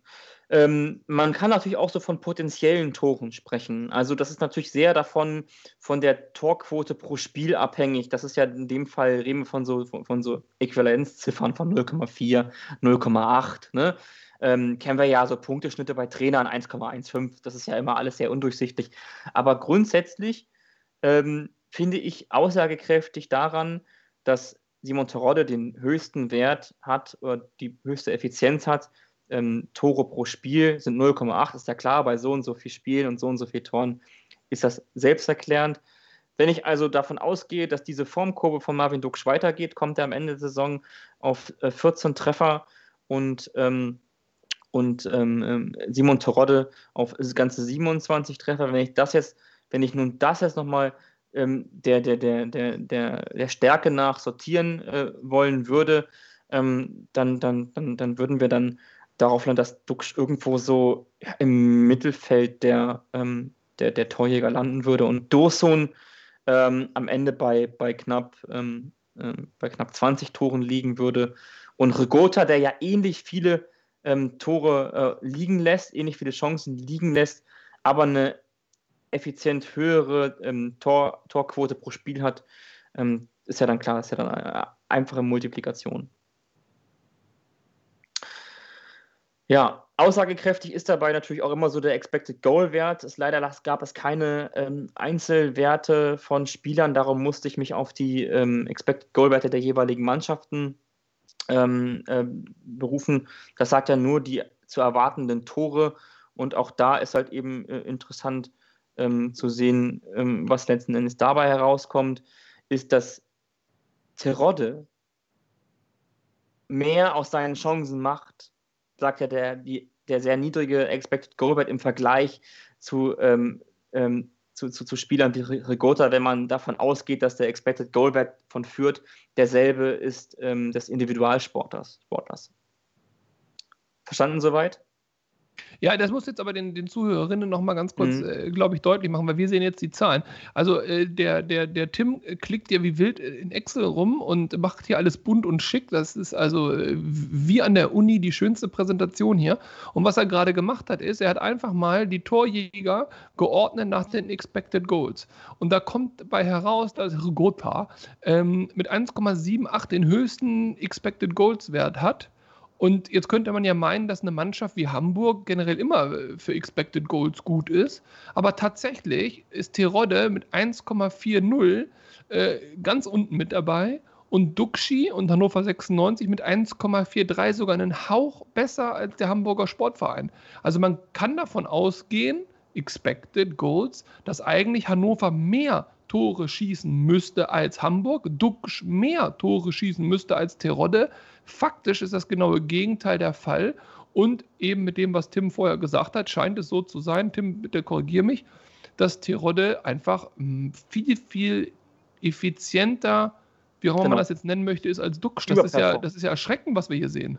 Er überperformt. Die Differenz zwischen Dux und, ähm, und Terodde ähm, ist ja, das sind ja fast 0,4 äh, Expected Goal. Aber überperformt würde ja bedeuten, dass eigentlich irgendwann mal Terodde ja mal nicht mehr trifft. Aber du hattest ja vorher gesagt, in jeder Saison zweite Liga, die er gespielt hat, Richtig. Hat er nicht. Also, nee, das überperformt. Nee, André, überperformt im, im Sinne von, er, er, trifft mehr, als sein Team eigentlich Tore ah, okay. haben müsste. Okay. Deswegen okay, ich ist dachte, Terodde im Sinne nee, von Leistung. Okay. Nee, deswegen ist nee. Terodde so herausragend. Ja, dass er, dass, dass, dass er mehr Tore macht, als der Hamburger SV eigentlich erwartungsgemäß machen, sollte. Genau. Das heißt, jetzt faktisch ist es ja dann so, wenn Terodde nicht oder anders, Terodde ist besser als der HSV. Wäre Terodde so schlecht in Anführungszeichen wie der HSV, bräuchte Hamburg sich über Platz 3 im Moment gar keine Gedanken mehr machen. Genau. Richtig. Herzlichen Glückwunsch. Ja, ähm, das sozusagen erstmal so zu, den, ähm, zu der Effizienz, wenn man die überhaupt bemessen kann. Also na klar, man kann alles irgendwo ein bisschen bemessen, aber das finde ich sehr aussagekräftig, wenn man die Top 10 Torschützenliste nimmt und die mal miteinander gleichsetzt, ist immer wieder, kommen wir immer wieder auf den Rückschluss, dass Terodde ist der Schlüssel bis jetzt, ne? Bis jetzt der ganzen Daten. Ja, wir haben es ja auch gesagt, ne? Wir, wir haben es ja hier auch gesagt. Mit Terodde kauft man sich den Aufstieg. Und ich glaube, das, was du ja auch die letzten Jahre über analysiert hast, kann man sagen, die Mannschaft, die Simon Terodde in ihren Reihen hatte, ja, die konnte eigentlich den Sekt schon kalt stellen. Genau, richtig. Aber das würde ja auch bedeuten, wenn wir mal Terodde und die zweite Liga rausnehmen, weil das ist ja nur wirklich ein Spieler, der sehr, sehr auffällig in der zweiten Liga super performt, in der ersten Liga nicht die Leistung bringt, die man vielleicht erwarten könnte nach den Ergebnissen der zweiten Liga. Aber wir haben ja auch mal lange Zeit erste Liga gespielt als Hannover. Und es scheint dann ja so zu sein, dass, was Tim gesagt hat, für den Aufstieg aus Liga 2 gilt, ja eigentlich auch gelten müsste für den Klassenerhalt in Liga 1. Hättest du also einen Stürmer, der so und so viele Tore macht, würdest du eher sicher in Liga 1 bleiben, anstatt abzusteigen. Und das heißt dann ja schon durchaus, dass man sich die Qualität einkaufen kann, um rechnerisch sozusagen in der Liga zu bleiben und nur wenn ganz fiese Ausschläge kommen, äh, sozusagen abzusteigen. Und was haben wir denn dann verdammte Axt falsch gemacht, Tim? Wenn das so klar ist mit den Zahlen, warum haben wir dann nicht einen gekauft, der was kann? Ich glaube, das ist dann so ein bisschen, äh, ähm, hat dann auch finanzielle Gründe gehabt oder ich glaube nur finanzielle Gründe. Ja, gut, herzlichen, ja. Gut, also Jonathan ich glaube. Ich glaube, man hat so ein bisschen, ähm, so ein bisschen ähm, vergessen, mit der Zeit zu gehen mit den Jahren. Also man hat so ein bisschen Datenscouting. Also so Datenscouting da muss man, muss man so ein bisschen differenziert betrachten. Also das ist natürlich, das sagt viel, aber auch gleichzeitig sehr wenig aus. Aber es gibt Daten und Zahlen, und ich finde, das, äh, da habe ich schon sehr drauf geachtet, die nach Möglichkeit ähm, sehr hohe Aussagekraft haben. Und was haben wir falsch gemacht? Das ist eigentlich eine ziemlich gute Überleitung. Ähm, dann kommt man quasi darauf, jetzt haben wir, jetzt wissen wir, ein Top-Stürmer fehlt uns. Ähm, zumindest einer in Top-Form fehlt uns. Und was gehört noch dazu? Natürlich auch ein gewisses Angriffsspiel. Und darauf möchte ich jetzt nochmal sehr detailliert drauf eingehen. Ähm, es gibt dann da wieder die Plätze 8 bis 10. Natürlich Hannover 96 vergleiche ich nur mit den Mannschaften, ne, bin ja auch keine Thekentruppe, mit denen, die über mir stehen, mit Heidenheim, mit Düsseldorf, Karlsruhe, Fürth, Kiel, HSV und Bochum. Ähm, nach den Kriterien die, die Großchancen, die pro Spiel entstehen, die, die entstehen, die Tore, die pro Spiel entstehen, die Torverwertungsquote, die pro, die pro Spiel entsteht, ähm, die Schüsse, die insgesamt pro Spiel ähm, äh, abgegeben werden, davon diejenigen, die aufs Tor kommen und die, das, die neben das Tor kommen. So, dann ist es so, ähm, dass man eigentlich sagen kann, ohne jetzt alle Werte genau runterzurattern, ähm, dass wir erstmal Durchschnittswerte ermitteln können, um, um manchmal aussagekräftig ähm, darzulegen, wer ist eigentlich über- und unterdurchschnittlich gut. Und der Durchschnitt der Großchancen pro Spiel liegt bei 2,3. Die Tore, äh, die fallen, sind 1,7. Äh, 17 Prozent sind Torverwertungsquote. Ähm, insgesamt werden 10 Schüsse pro Spiel abgegeben im Durchschnitt. Und ähm, da verhält sich das so, dass es so 52 zu 48 Prozent, ähm, was Schüsse neben und äh, auf das Tor betrifft. So, André, ich, ich nehme mich gleich mal mit ins Boot aus der, in der ersten Zeile ist ja gleich eindeutig, ähm, dass die ersten vier Mannschaft alle überdurchschnittlich. Wunderbar, du hast das farblich so schön gemacht und du musst bitte wirklich, weil wir das jetzt hier erzählen, das ist immer schwierig ohne Bild, du musst bitte diese Sachen irgendwie über den offiziellen Account von Vorwärts nach äh, den, den, den äh, Zuhörerinnen, dann zu Zuschauerinnen werdenden Leuten mitgeben. Das sind ja hier äh, Informationen, die können wir denen ja nicht, nicht geben. Denn nee. hier sieht man ja, dass Hannover 96 in allen Bereichen unterdurchschnittlich performt und somit völlig zu Recht dasteht, wo sie stehen. Genau, nur, an, nur gemessen an dem, was die Daten, äh, die ich gerade genannt habe, hergeben. So, es gibt leichte Abweichungen ähm, bei, bei Mannschaften wie Bochum, die zum Beispiel eine Torverwertung haben von nur 16 Prozent, die unterdurchschnittlich ist, ähm, die auch ähm, Unterdurchschnitt oder die überdurchschnittlich viele Schüsse neben das Tor setzen, aber wiederum ähm, überdurchschnittlich viele Tore auf das Tor.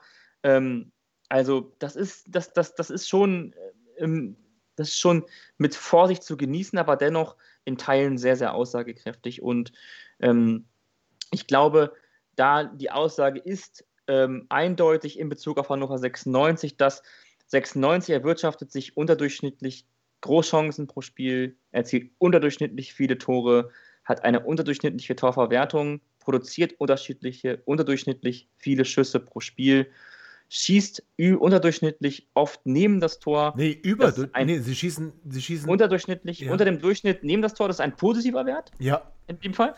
Und 96 ist im Verhältnis überdurchschnittlich oft auf das Tor geschossen. Ähm, genau. Ähm, nun ist es ja so, dass man das. Ähm ja, ganz kurz, aber positiver Wert. Du sagst jetzt, wenn ich, oft, äh, wenn ich äh, nicht so oft neben das Tor schieße, sondern öfter auf das Tor schieße, ist das ja gut, weil ich so viel Zielwasser genau. getrunken habe, dass ich den Ball immerhin auf die Kiste gepölt aber habe. Die Schüsse sind so schlecht, sind so, so, schlecht, dass die Torverwertungsquote so. eben genau. unterdurchschnittlich ist. Also wir genau. schießen zwar, zwar verhältnismäßig wenig neben das Tor, mehr auf das Tor, aber die Schüsse sind nicht so gefährlich, dass daraus ein Tor entsteht. Exakt. Genau. So, und jetzt kommen wir so ein bisschen das ist dazu. Aber wirklich deprimierend, was du hier mit uns machst. Ich sag dir das ganz ehrlich. Jetzt kommen wir so ein bisschen, ja, Fakten sind immer hart. Daten, Fakten sind hart, sind auch unmenschlich. Ähm, jetzt kommen wir so ein bisschen dazu, wie kommt das eigentlich dazu, dass wir Torchancen herausspielen?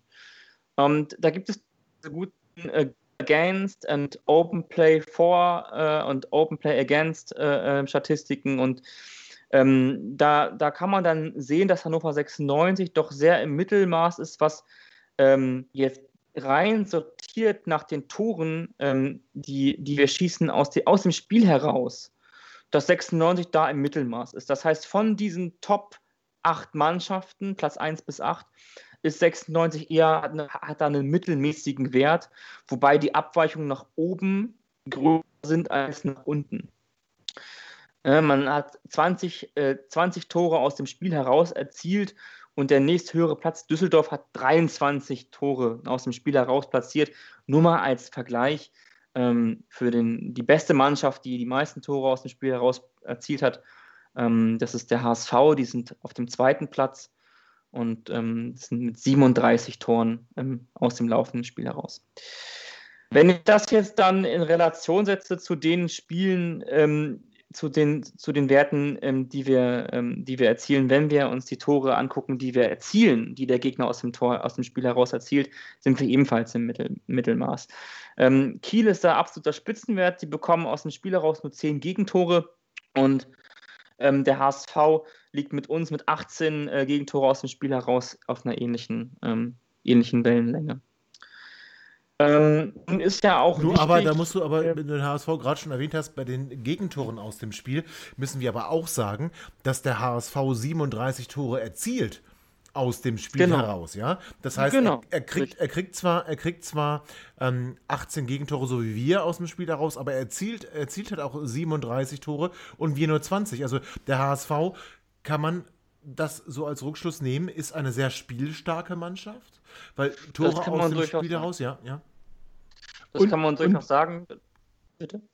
Sorry. Ja, und was, was ich aus diesen Zahlen mitnehme, also ohne dass ich jetzt darauf vorbereitet bin, ist, wie wichtig dann ja offensichtlich die Effektivität von Standardsituationen wird.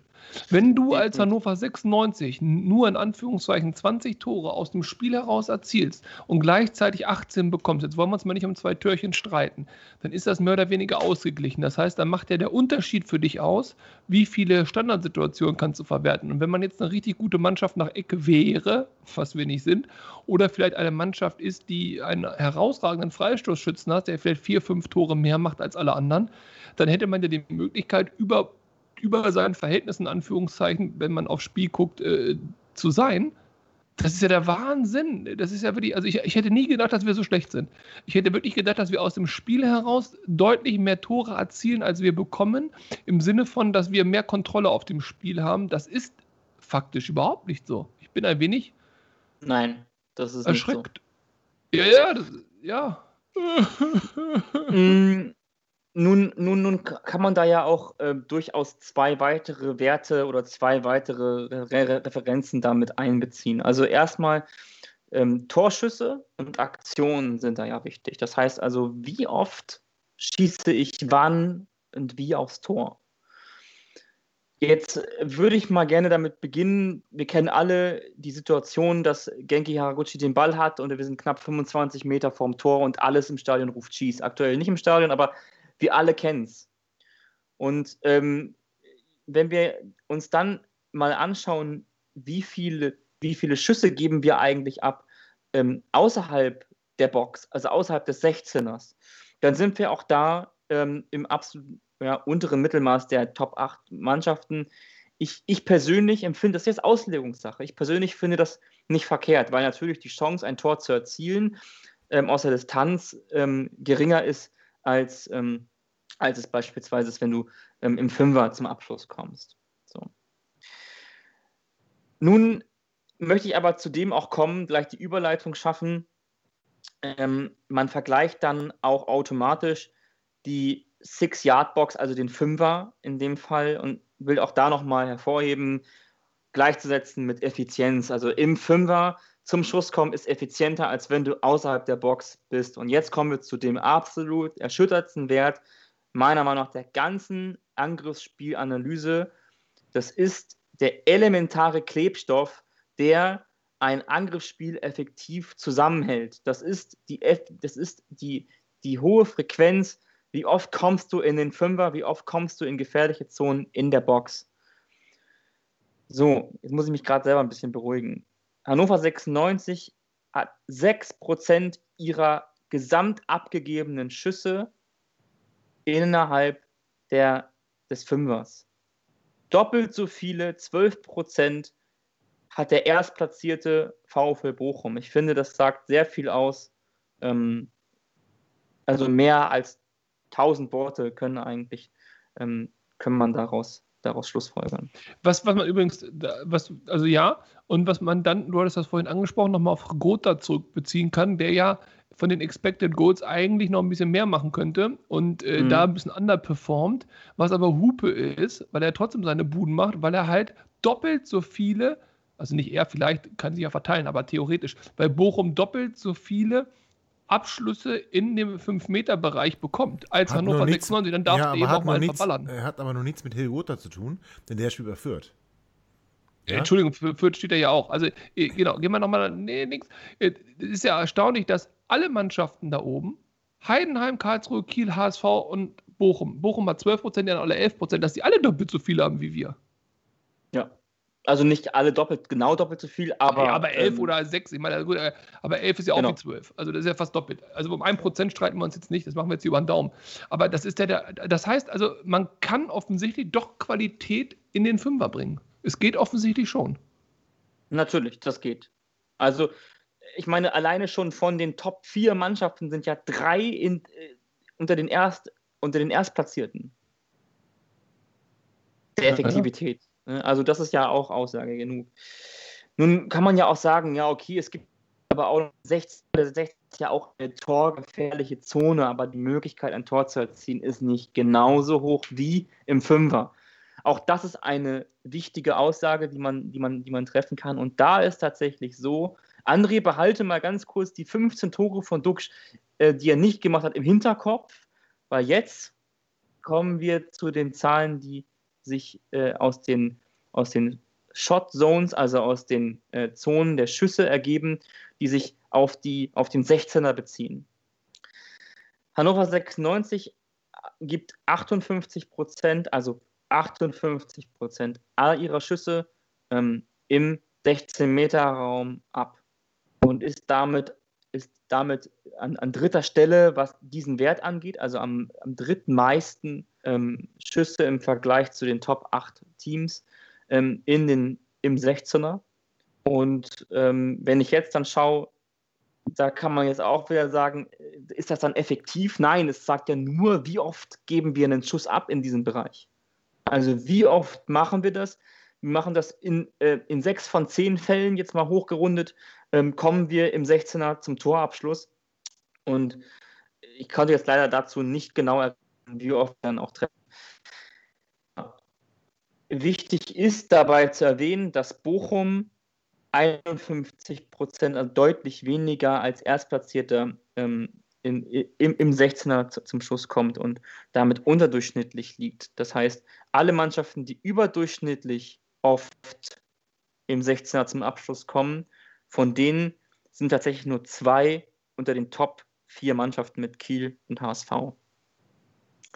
Immer wenn du sagst, dass Bochum Erster ist, was ja stimmt, tut es mhm. mir ein bisschen weh, weil ich mir nicht vorstellen kann, dass man hinter Bochum landen könnte. Ja, ich finde das auch eine Unverschämtheit, dass wahrscheinlich Robert Tesche erste Liga spielt. Ähm, jetzt könnte man ja versuchen, das so ein bisschen herzuleiten. Wie kommt denn das eigentlich, dass wir äh, ähm, so oft ähm, dort oder dort zum Abschluss kommen? Was hat das überhaupt für eine Aussagekraft? Entscheidend ist ja, wir kennen ja alle das eigene, ähm, das, das zweite und das, das letzte Drittel, also das Angriffsdrittel.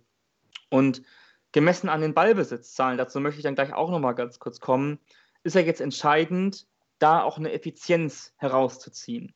Aber erstmal ganz losgelöst vom Ballbesitz muss man erstmal beachten, wie oft kommt denn eigentlich ähm, Hannover 96 ins letzte Drittel und wie effizient sind sie dann?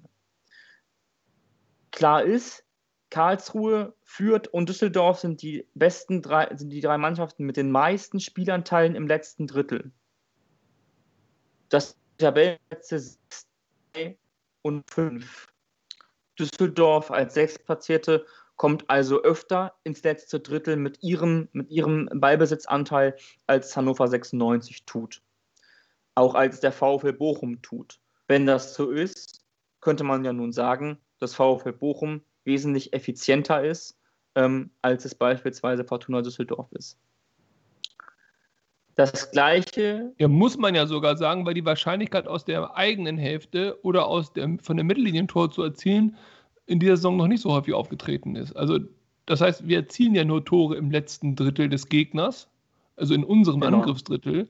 Und dann ist natürlich, je weniger ich bin, um je mehr Tore ich habe, meine Effektivität hoch. Ist doch ganz klar. Genau. Blödes Bochum. Nehmen wir dann also, nehmen wir dann also jetzt nochmal den kleinen, die kleine Rückschau aus den äh, Werten, die wir haben. Die Mannschaften, die am häufigsten im Fünfer aufs Tor schießen, sind Bochum, HSV, Kiel, Karlsruhe und Heidenheim. Und die Top-Mannschaften, die am allermeisten ins letzte Drittel kommen, sind Karlsruhe, Fürth, Düsseldorf und Bochum und Hannover 96. Das heißt, Bochum kommt zu 29 Prozent ihrer Spielanteile immer ins letzte Drittel und, und schafft es tatsächlich, wenn man das miteinander gleichsetzt, dazu zu sorgen, dass sie von diesen 29 Prozent 12 Prozent, das muss man natürlich in Relation sehen, immer es schafft, den Ball ähm, in, die, in den Fünfer zu legen, wo ein Stürmer steht und, und, aufs Tor schießt. Immer. Das erstmal so viel. In dem Fall ähm, wohl meistens ins Tor. Genau, das kann man, durch, das kann man durchaus so sagen. Ähm, nun möchte ich noch mal so ein bisschen darauf aus, ähm, was den Passspiel-Fokus ähm, so ein bisschen auch ins Vordergrund rückt. Weil wir haben auch gerade gelernt, ne, zu effektiven Stürmern zählt auch immer noch ein gutes Passspiel. Und äh, ist es eigentlich so, dass die Mannschaften mit dem besseren Passspiel eigentlich ähm, äh, dann auch oben mitspielen? André, du als alter äh, ähm, Schlussfolgerungsfuchs, ähm, da sind die Werte jetzt einmal verglichen worden von Ballbesitz, Passgenauigkeit pro Spiel, Genauigkeit des Passes in der eigenen Hälfte und Genauigkeit des Passes in der gegnerischen Hälfte. Lange Bälle und auch präzise Flanken sind hierbei herangezogen worden. Und ähm, der Durchschnitt des Ballbesitzes liegt bei 42,4 Prozent. Und ich möchte dich dazu äh, ermutigen, einmal das ähm, kurz einmal zu analysieren, was wir hier sehen. Also du hast ja im Prinzip alle Mannschaften, Platz 1 bis Platz 8, von Bochum bis Hannover runter, hast du einfach mal aufgeschrieben und hast dazu die von dir eben genannten Kategorien mit den faktischen Prozentwerten unterlegt. Und jetzt kann man sich über alles streiten, aber wenn man diese Grafik sieht und du wirst sie bei uns veröffentlichen, exklusiv und äh, nur gegen Gebühr ja. dürfen Sky und Co. das dann nutzen. Also wenn, wenn, wenn man sich diese Bilder anguckt, ich, ich spoiler jetzt für euch, alle Mannschaften, die überdurchschnittlich in diesen Werten sind, und zwar durch die Bank überdurchschnittlich, im Ballbesitz, in der Passgenauigkeit, in der Genauigkeit in der eigenen Hälfte, in der Genauigkeit in der gegnerischen Hälfte und, und, und, und, und. Alle Mannschaften, die überdurchschnittlich sind, sind die Mannschaften auf Platz 1, 2, 3 und 4. Alle Mannschaften, die unter dem Durchschnitt sind, sind auf Platz 5, 6, 7, 8. Es ist so eindeutig, es ist so bezeichnend, da fehlen mir echt die Worte. Und alles, was man immer so als Laie sagt, als, als, als, als, als Fußballleihe, der da, da hinguckt und so weiter. Doch, es ist genauso. A, Geld schießt Tore, Klammer auf, Terodde. B, wer mehr Ballbesitz hat und genauer Pässe spielt, schießt offensichtlich auch mehr Tore und steht in der Tabelle oben. Diese ganzen Fußballfloskeln sind in der zweiten Liga offensichtlich faktisch nachweisbar. Und das heißt für mich natürlich auch, ein Trainer eine sportliche Leitung kann darauf reagieren, kann sich punktuell verstärken oder zumindest versuchen. Wir reden hier immer noch über Menschen und keine Maschinen und Roboter, das ist mir auch klar. Und Erfolg ist planbar. Offensichtlich ist Erfolg planbar. Definitiv. Äh, Wissensmacht. Wer jeder Moneyball geguckt hat, weiß genau, wovon ich spreche. Ähm, genau, ich möchte jetzt nochmal so ein bisschen dann da auch die Herleitung zu ziehen zum Ballbesitz. Es wird immer behauptet, es wurde lange behauptet, in der zweiten Liga Ballbesitz, Fußball ist dann nicht das Credo, aber es ist genau andersherum. Ballbesitz, Fußball ist ein Schlüssel, ein elementarer Schlüssel, um Erfolg zu haben in der zweiten Liga mittlerweile. Es ist nicht mal nur Kratzen, Beißen, Hauen, Stechen. Ähm, es ist mittlerweile mehr als nur das. Um Und das mal deutlicher Ballbesitz. Deut deutlicher Ballbesitz. Deutlicher Ballbesitz. Also wir reden jetzt hier, wenn wir von zwischen 50 und 57 Prozent reden, dann ist das ein erheblicher Anteil an, an, an, an Besitz, den ich, den, ich, den ich mit dem Ball teilen kann. Also es ist ist ja sowieso klar, wenn ich den Ball habe, können es die Gegner nicht haben. Insofern, genau, so. Um jetzt mal so ein bisschen auch herauszustellen. Ja, ganz kurz, Tim, ähm, rech was, ein rechnerisch, ich bin jetzt in Mathematik echt schlecht, aber die mhm. guten Mannschaften haben alle einen Wert von 55 Prozent aufsteigen. 55 bis ungefähr 58. Ich habe jetzt ein bisschen aufgerundet. Ja. 55 ja. bis 58. Das heißt, wenn Hannover 96 die beste Mannschaft äh, ist, sozusagen, die hinter den besten vier kommt, mit genau 50 Prozent, dann hat die nächstbeste Mannschaft 55 Prozent. Das sind 5 Prozent mehr das sind im, im, Vergleich zwischen denen sogar 10 Prozent, also wenn man die beiden Mannschaften direkt vergleicht. Aber diese 5 Prozent mehr, wenn man die mal umrechnet auf effektive Minuten von den 90 einer Spielzeit, also eines Spiels, ja, dann zeigt es ja, in wie vielen Minuten mehr du die Möglichkeit hast, ein Tor zu schießen oder umgekehrt, in wie vielen Minuten weniger du überhaupt die Gefahr läufst, ein Tor zu kriegen. Das ist ja exorbitant. Genau. Wenn ich jetzt dann nochmal darauf hinweisen kann, dass Hannover 96 von den schlechteren vier Mannschaften der Top 8 den, beste, den, den besten Ballbesitzwert hat, also die meisten Ballbesitzzeiten hat, was sagt das aus? Das sagt doch eigentlich auch nur aus, dass die Teams Heidenheim, Düsseldorf und Karlsruhe ihren Ballbesitz effektiver nutzen.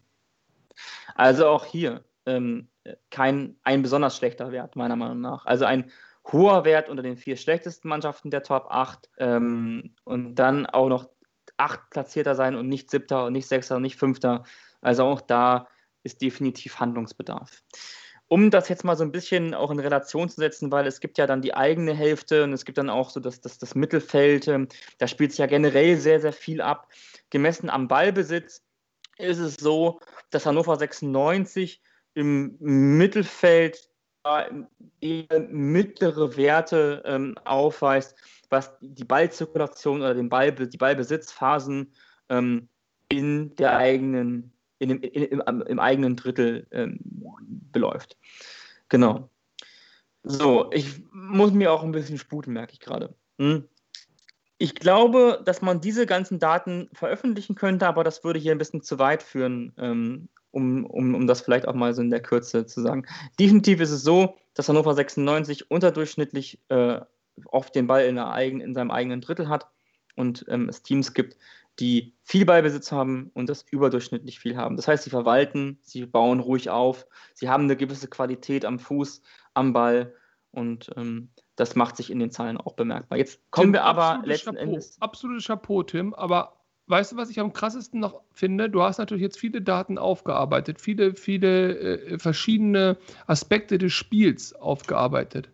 Mhm. Aber wenn wir jetzt, und das hast du nicht, das weiß ich, wenn du jetzt mal den Kaderwert dagegen rechnest und du guckst, ja. was kriegen wir für den Euro, dann sind wir, was das angeht, trotz der Sparmaßnahmen von Kind, durchaus wenig effektiv. Das tut weh. Genau. Das tut echt weh.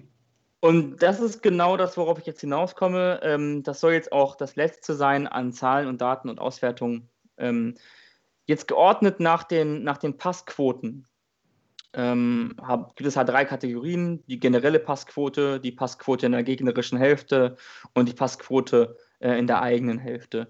Ähm, ich glaube, wir beginnen mal mit der, mit der allgemeinen Passquote. Da kann man äh, eins gleich sagen: ist Franke unser qualitativ hochwertigster Spieler mit 82% Passquote insgesamt. Am schlechtesten ist, das ist auch nicht besonders überraschend, ist Hendrik Weidand, der jetzt auch nicht zu den technisch versiertesten Spielern zählt. Ähm, ich habe jetzt aber mal ähm, das mal so ganz allgemein gefasst. Ähm, viel aussagekräftiger wird es dann erst gleich. Ähm, ich habe auch die Konkurrenz miteinander verglichen mit den einzelnen Spielern ähm, aus unseren eigenen Reihen. Wenn wir jetzt nun davon ausgehen, dass wir ja auch in unserer eigenen Hälfte den Ball ein bisschen laufen lassen müssen, da sind ja auch Spieler für prädestiniert, ähm, dann äh, ist auch das einmal geordnet worden anhand der Qualität der Pässe beziehungsweise der, der, der, der Passqualität. Und ähm, auch da ist Durchschnitt und Überdurchschnitt ähm, ähm, und effektiv und, und, uneffektiv kategorisiert worden. Und da kann man sagen, dass ähm, die Spieler, die ähm, in dem ja, die eine, über eine Passquote, über eine hohe Passquote der eigenen Hälfte verfügen sollten, weil sie ja alleine von ihrer Position her da sowieso spielen.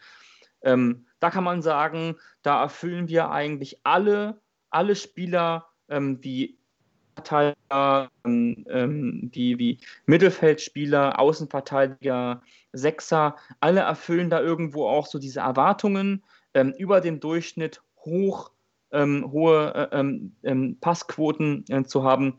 Einen jungen Mann möchte ich ganz besonders hervorheben, das ist Florent Muslia, der mit 90% Passquote in der eigenen Hälfte auf sich aufmerksam macht und einzig und allein der ähm, Moroja, ähm, der hat eine 77-prozentige Passquote, das heißt, da sind auch, ist die Passqualität nicht so hoch.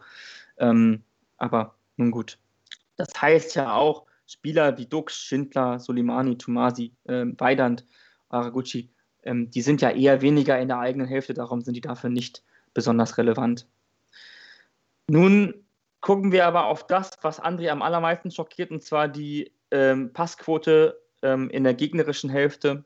Und da ist ähm, ein, sehr eindeutig, dass am effektivsten Flo Muslia und Genki Haguchi sind mit 73% Passquote äh, in der gegnerischen Hälfte. Das ist ja auch irgendwo eine Aussagekraft, wie viel Gefahr geht von diesen oder wie viel Sicherheit geht von diesen Spielern aus. Und ähm, erschreckend ist eigentlich dann, dass uns vorne die Qualität komplett flöten geht. Also komplett flöten geht, dass ähm, ein Baris Bastas bessere Passwerte hat als ein Kevin Schindler, als ein Marvin Duksch, als Henrik Weidand und auch als Tomasi. Dass ein Hybers bessere Werte hat, äh, also was die Passquote in der gegnerischen Hälfte angeht, als Innenverteidiger, als die Spieler, die vorne für Akzente setzen sollen, ist eindeutig. Es ist eindeutig, woran es liegt. Weißt du, was mir da ganz gut gefällt? Dass Sebastian Ernst der beste ja. Spieler wäre, würde er bei uns spielen, mit, mit Bezug auf die ja. Passquote in der gegnerischen Hälfte. Er hat äh, mit, mit 82% genau. Passquote gegnerische Hälfte ganze 9% mehr als Genki Haraguchi. Genau. Ähm, dazu wollte ich gleich kommen. Überleg mal, was 9% bedeutet. Das sind von 100 Pässen kommt 10 mehr an. Ja. Das ist der Wahnsinn. Nun ist es ja so, dass ich von allen Top 8 Mannschaften die jeweils besten und relevanteren Spielern äh, im Vergleich ziehen wollte. Ähm, das ist bei Holstein Kiel ähm, der, Japan der Südkoreaner Lee, Fabian, äh, Fabian äh, Sebastian Ernst bei Fürth, Seguin auch bei, äh, bei, bei, bei, bei Fürth, Karaman bei Düsseldorf, Wanizek beim KSC, Kittel beim HSV, Robert Suhl beim, bei, bei, bei VfL Bochum und Janni Sessa beim 1. FC Heidenheim. Und tatsächlich ist es so, dass Spieler wie Seguin, die Kenan Kocak haben wollte, dieses Jahr das auch bestätigen und dann auch zu unseren besseren Spielern, was die, Gegner, was die Passquote in der gegnerischen Hälfte betreffen würde, zählt. Ähm, Sebi Ernst hat schon unterschrieben, hat 82% Passquote, wäre auch im Vergleich der Konkurrenten der beste Spieler insgesamt, was die Passqualität angeht und sowieso um einiges besser als unser bester Ligaspieler. Aber auch in der eigenen Hälfte weisen all diese Spieler, die ja auch nach ihren Positionen und Rollen geordnet werden müssen, auf eine gewisse Art und Weise ähm, ist da eine Aussagekraft zu verstehen. Paul Seguin ist für mich deshalb auch einer der besten Spieler der Liga, weil er auch in der eigenen Hälfte ähm, mit 88% Passquote dafür sorgt, dass das Spiel generell stabiler ist.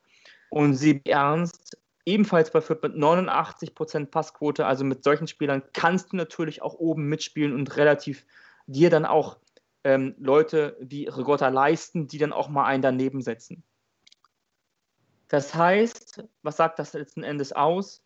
Hannover 96 hat ein Problem, ein erhebliches Problem in der Qualität des Passspiels, in der Effektivität des Passspiels und ähm, auch ähm, in der Effektivität und Qualität der herausgespielten Torchancen und der Möglichkeiten, die damit einhergehen, ein Tor zu schießen.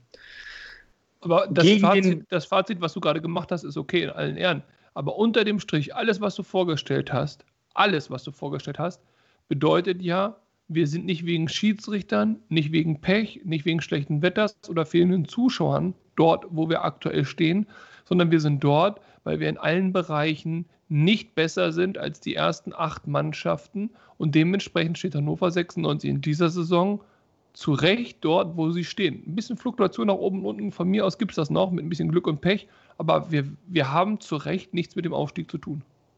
Vollkommen richtig. Und du hast auch die Schwachstellen in unserer Mannschaft ausfindig gemacht. Uns fehlt dieser Top-Stürmer, der uns Tore, ja, ich will sagen, garantiert, der aus wenigen Chancen viele Tore macht. Und uns fehlt das Mittelfeld. Das Mittelfeld, das passsichere Mittelfeld, das unsere Stürmer, die wir nicht haben, in Szene setzen kann. Das heißt, äh, wir haben da einen ganz klaren Auftrag, auch hier an Gary Zuba und Kenan Kocak, bringt uns Stürmer und bringt uns Mittelfeldspieler, die genau diese Qualität mitbringen. Wobei du fairerweise gesagt hast, Kenan Kocak war ja an Spielern, die jetzt in deiner Liste sehr weit oben auftauchen, auch durchaus zumindest interessiert und auch dran. Ja, ja und hat Bastasch geholt. okay, ja. Ja, nee, also insgesamt. Ne? Ich hoffe, ich konnte da so ein bisschen äh, Licht ins Dunkle bringen, beziehungsweise auch ein bisschen Bewusstsein schaffen für, ähm, ja, für, für das Spiel mit dem Ball. Und ähm, ja, konntest du auf jeden ich glaube, ich denke, ähm, da kommen noch einige Daten noch hinzu in den nächsten Tagen und Wochen und ich ähm, stelle euch die selbstverständlich gerne zur Verfügung. Wenn ihr möchtet, könnt ihr die auf ja. eurem Account ähm, exklusiv gegen einen äh, Aufpreis von 152,30 Euro erwerben. Ähm, nein, natürlich. Ähm, also insofern, es gibt. Wo wir gerade deinen ähm, Desktop sehen, äh, ja. nee, dieser nee, Ordner André, da. Nee, André, nee, nee, nee. nee. Nee. Keine Bügelwitze also, mehr? Nein, keine, keine Witze mehr. Sie, also wirklich. Oh, nee. André. Nee, ganz ruhig. Ich weiß genau, worauf du hinaus willst. Ja, ganz ruhig, ganz ruhig. Ganz groß, ganz großartige Zahlen und es zeigt wirklich auch die Schwachstellen unseres Kaders, auch die Schwachstellen, die wir immer wieder sehen können in den Spielen, die wir verfolgen und was es auch gezeigt hat, ähm, Tim, und das finde ich besonders, besonders toll, wir können uns auf Sebastian Ernst tatsächlich freuen von den nackten Zahlen, müssen aber auch da wieder so ein bisschen, ich will nicht sagen schwarz malen, aber schon auch sagen, er spielt halt auch in der Mannschaft die grundsätzlich gut performt. Und das sind wir, was die Zahlen jetzt gezeigt haben, nicht. Also, Sebastian Ernst wird unser Mittelfeld gut tun. Und jetzt aber, produziere das mal, was du gerade sagst, auf Flo Muslier. Denn ja. insbesondere was Passspiel angeht, ähm, da sicherlich ein interessanter Faktor ist. Bring den in die Form, in der Sebastian Ernst ist. Genau. Und lass sie beide zusammen spielen. Und lass du wirst, glaube ich, Genki Haraguchi genau. nicht benötigen. Du wirst Genki Haraguchi nicht benötigen und du wirst auch im Mittelfeld in der zweiten Liga kein besseres Duo finden als die beiden. Wenn sie in der Form, was Ernst blei äh, angeht, bleiben oder was Muslia angeht, kommen. Dann, und dann, dann geht der Ball. Stellt euch das vor letztes Spiel, das Wetter, die Fans, diese beiden auf dem Platz, sie tanzen sich durch das Mittelfeld, der Torschrei auf den Lippen, der Ball wird nach außen gespielt und Kevin Schindler flankt den Ball ins Tor aus. Macht er nicht, weil er dann wieder beim ersten FC Köln spielt. Also, lieber Tim, herzlichen Dank für diese wundervollen Zahlen, dass du uns auch klar gemacht hast, woran scheitert es in dieser Saison bei uns, bei Hannover 96. Und es hat, was ich sagte, genau die Schwachstellen aufgezeigt, die wir Woche für Woche sehen über die wir uns Woche für Woche ärgern. Also, Kenan Kocak, Gary Zuber, Pflicht, diesen Podcast zu hören, Pflicht, auch die Dateien zu sehen von Tim und dann besser einzukaufen, auch gerne für wenig. Ich brauche noch einen Job nächstes Jahr im Sommer. Ja, so. Das ich war die offizielle, offizielle Bewerbung. So. Und wir Aber kommen, Job, ich habe auch noch einen, du willst sie abwürgen, ich merke das genau. Ja. Ich möchte nochmal Frau Merkel ins Boot holen. Nee. Liebe Angela Merkel, nee, bitte nicht nee. zahle die Corona-Hilfen an die Profisportler. Hannover Boah. 96 braucht das Geld und die Fußballer sollen auch nicht bevorteilt werden. Aber bitte, bitte mach die Millionen klar. Hannover 96 muss überleben.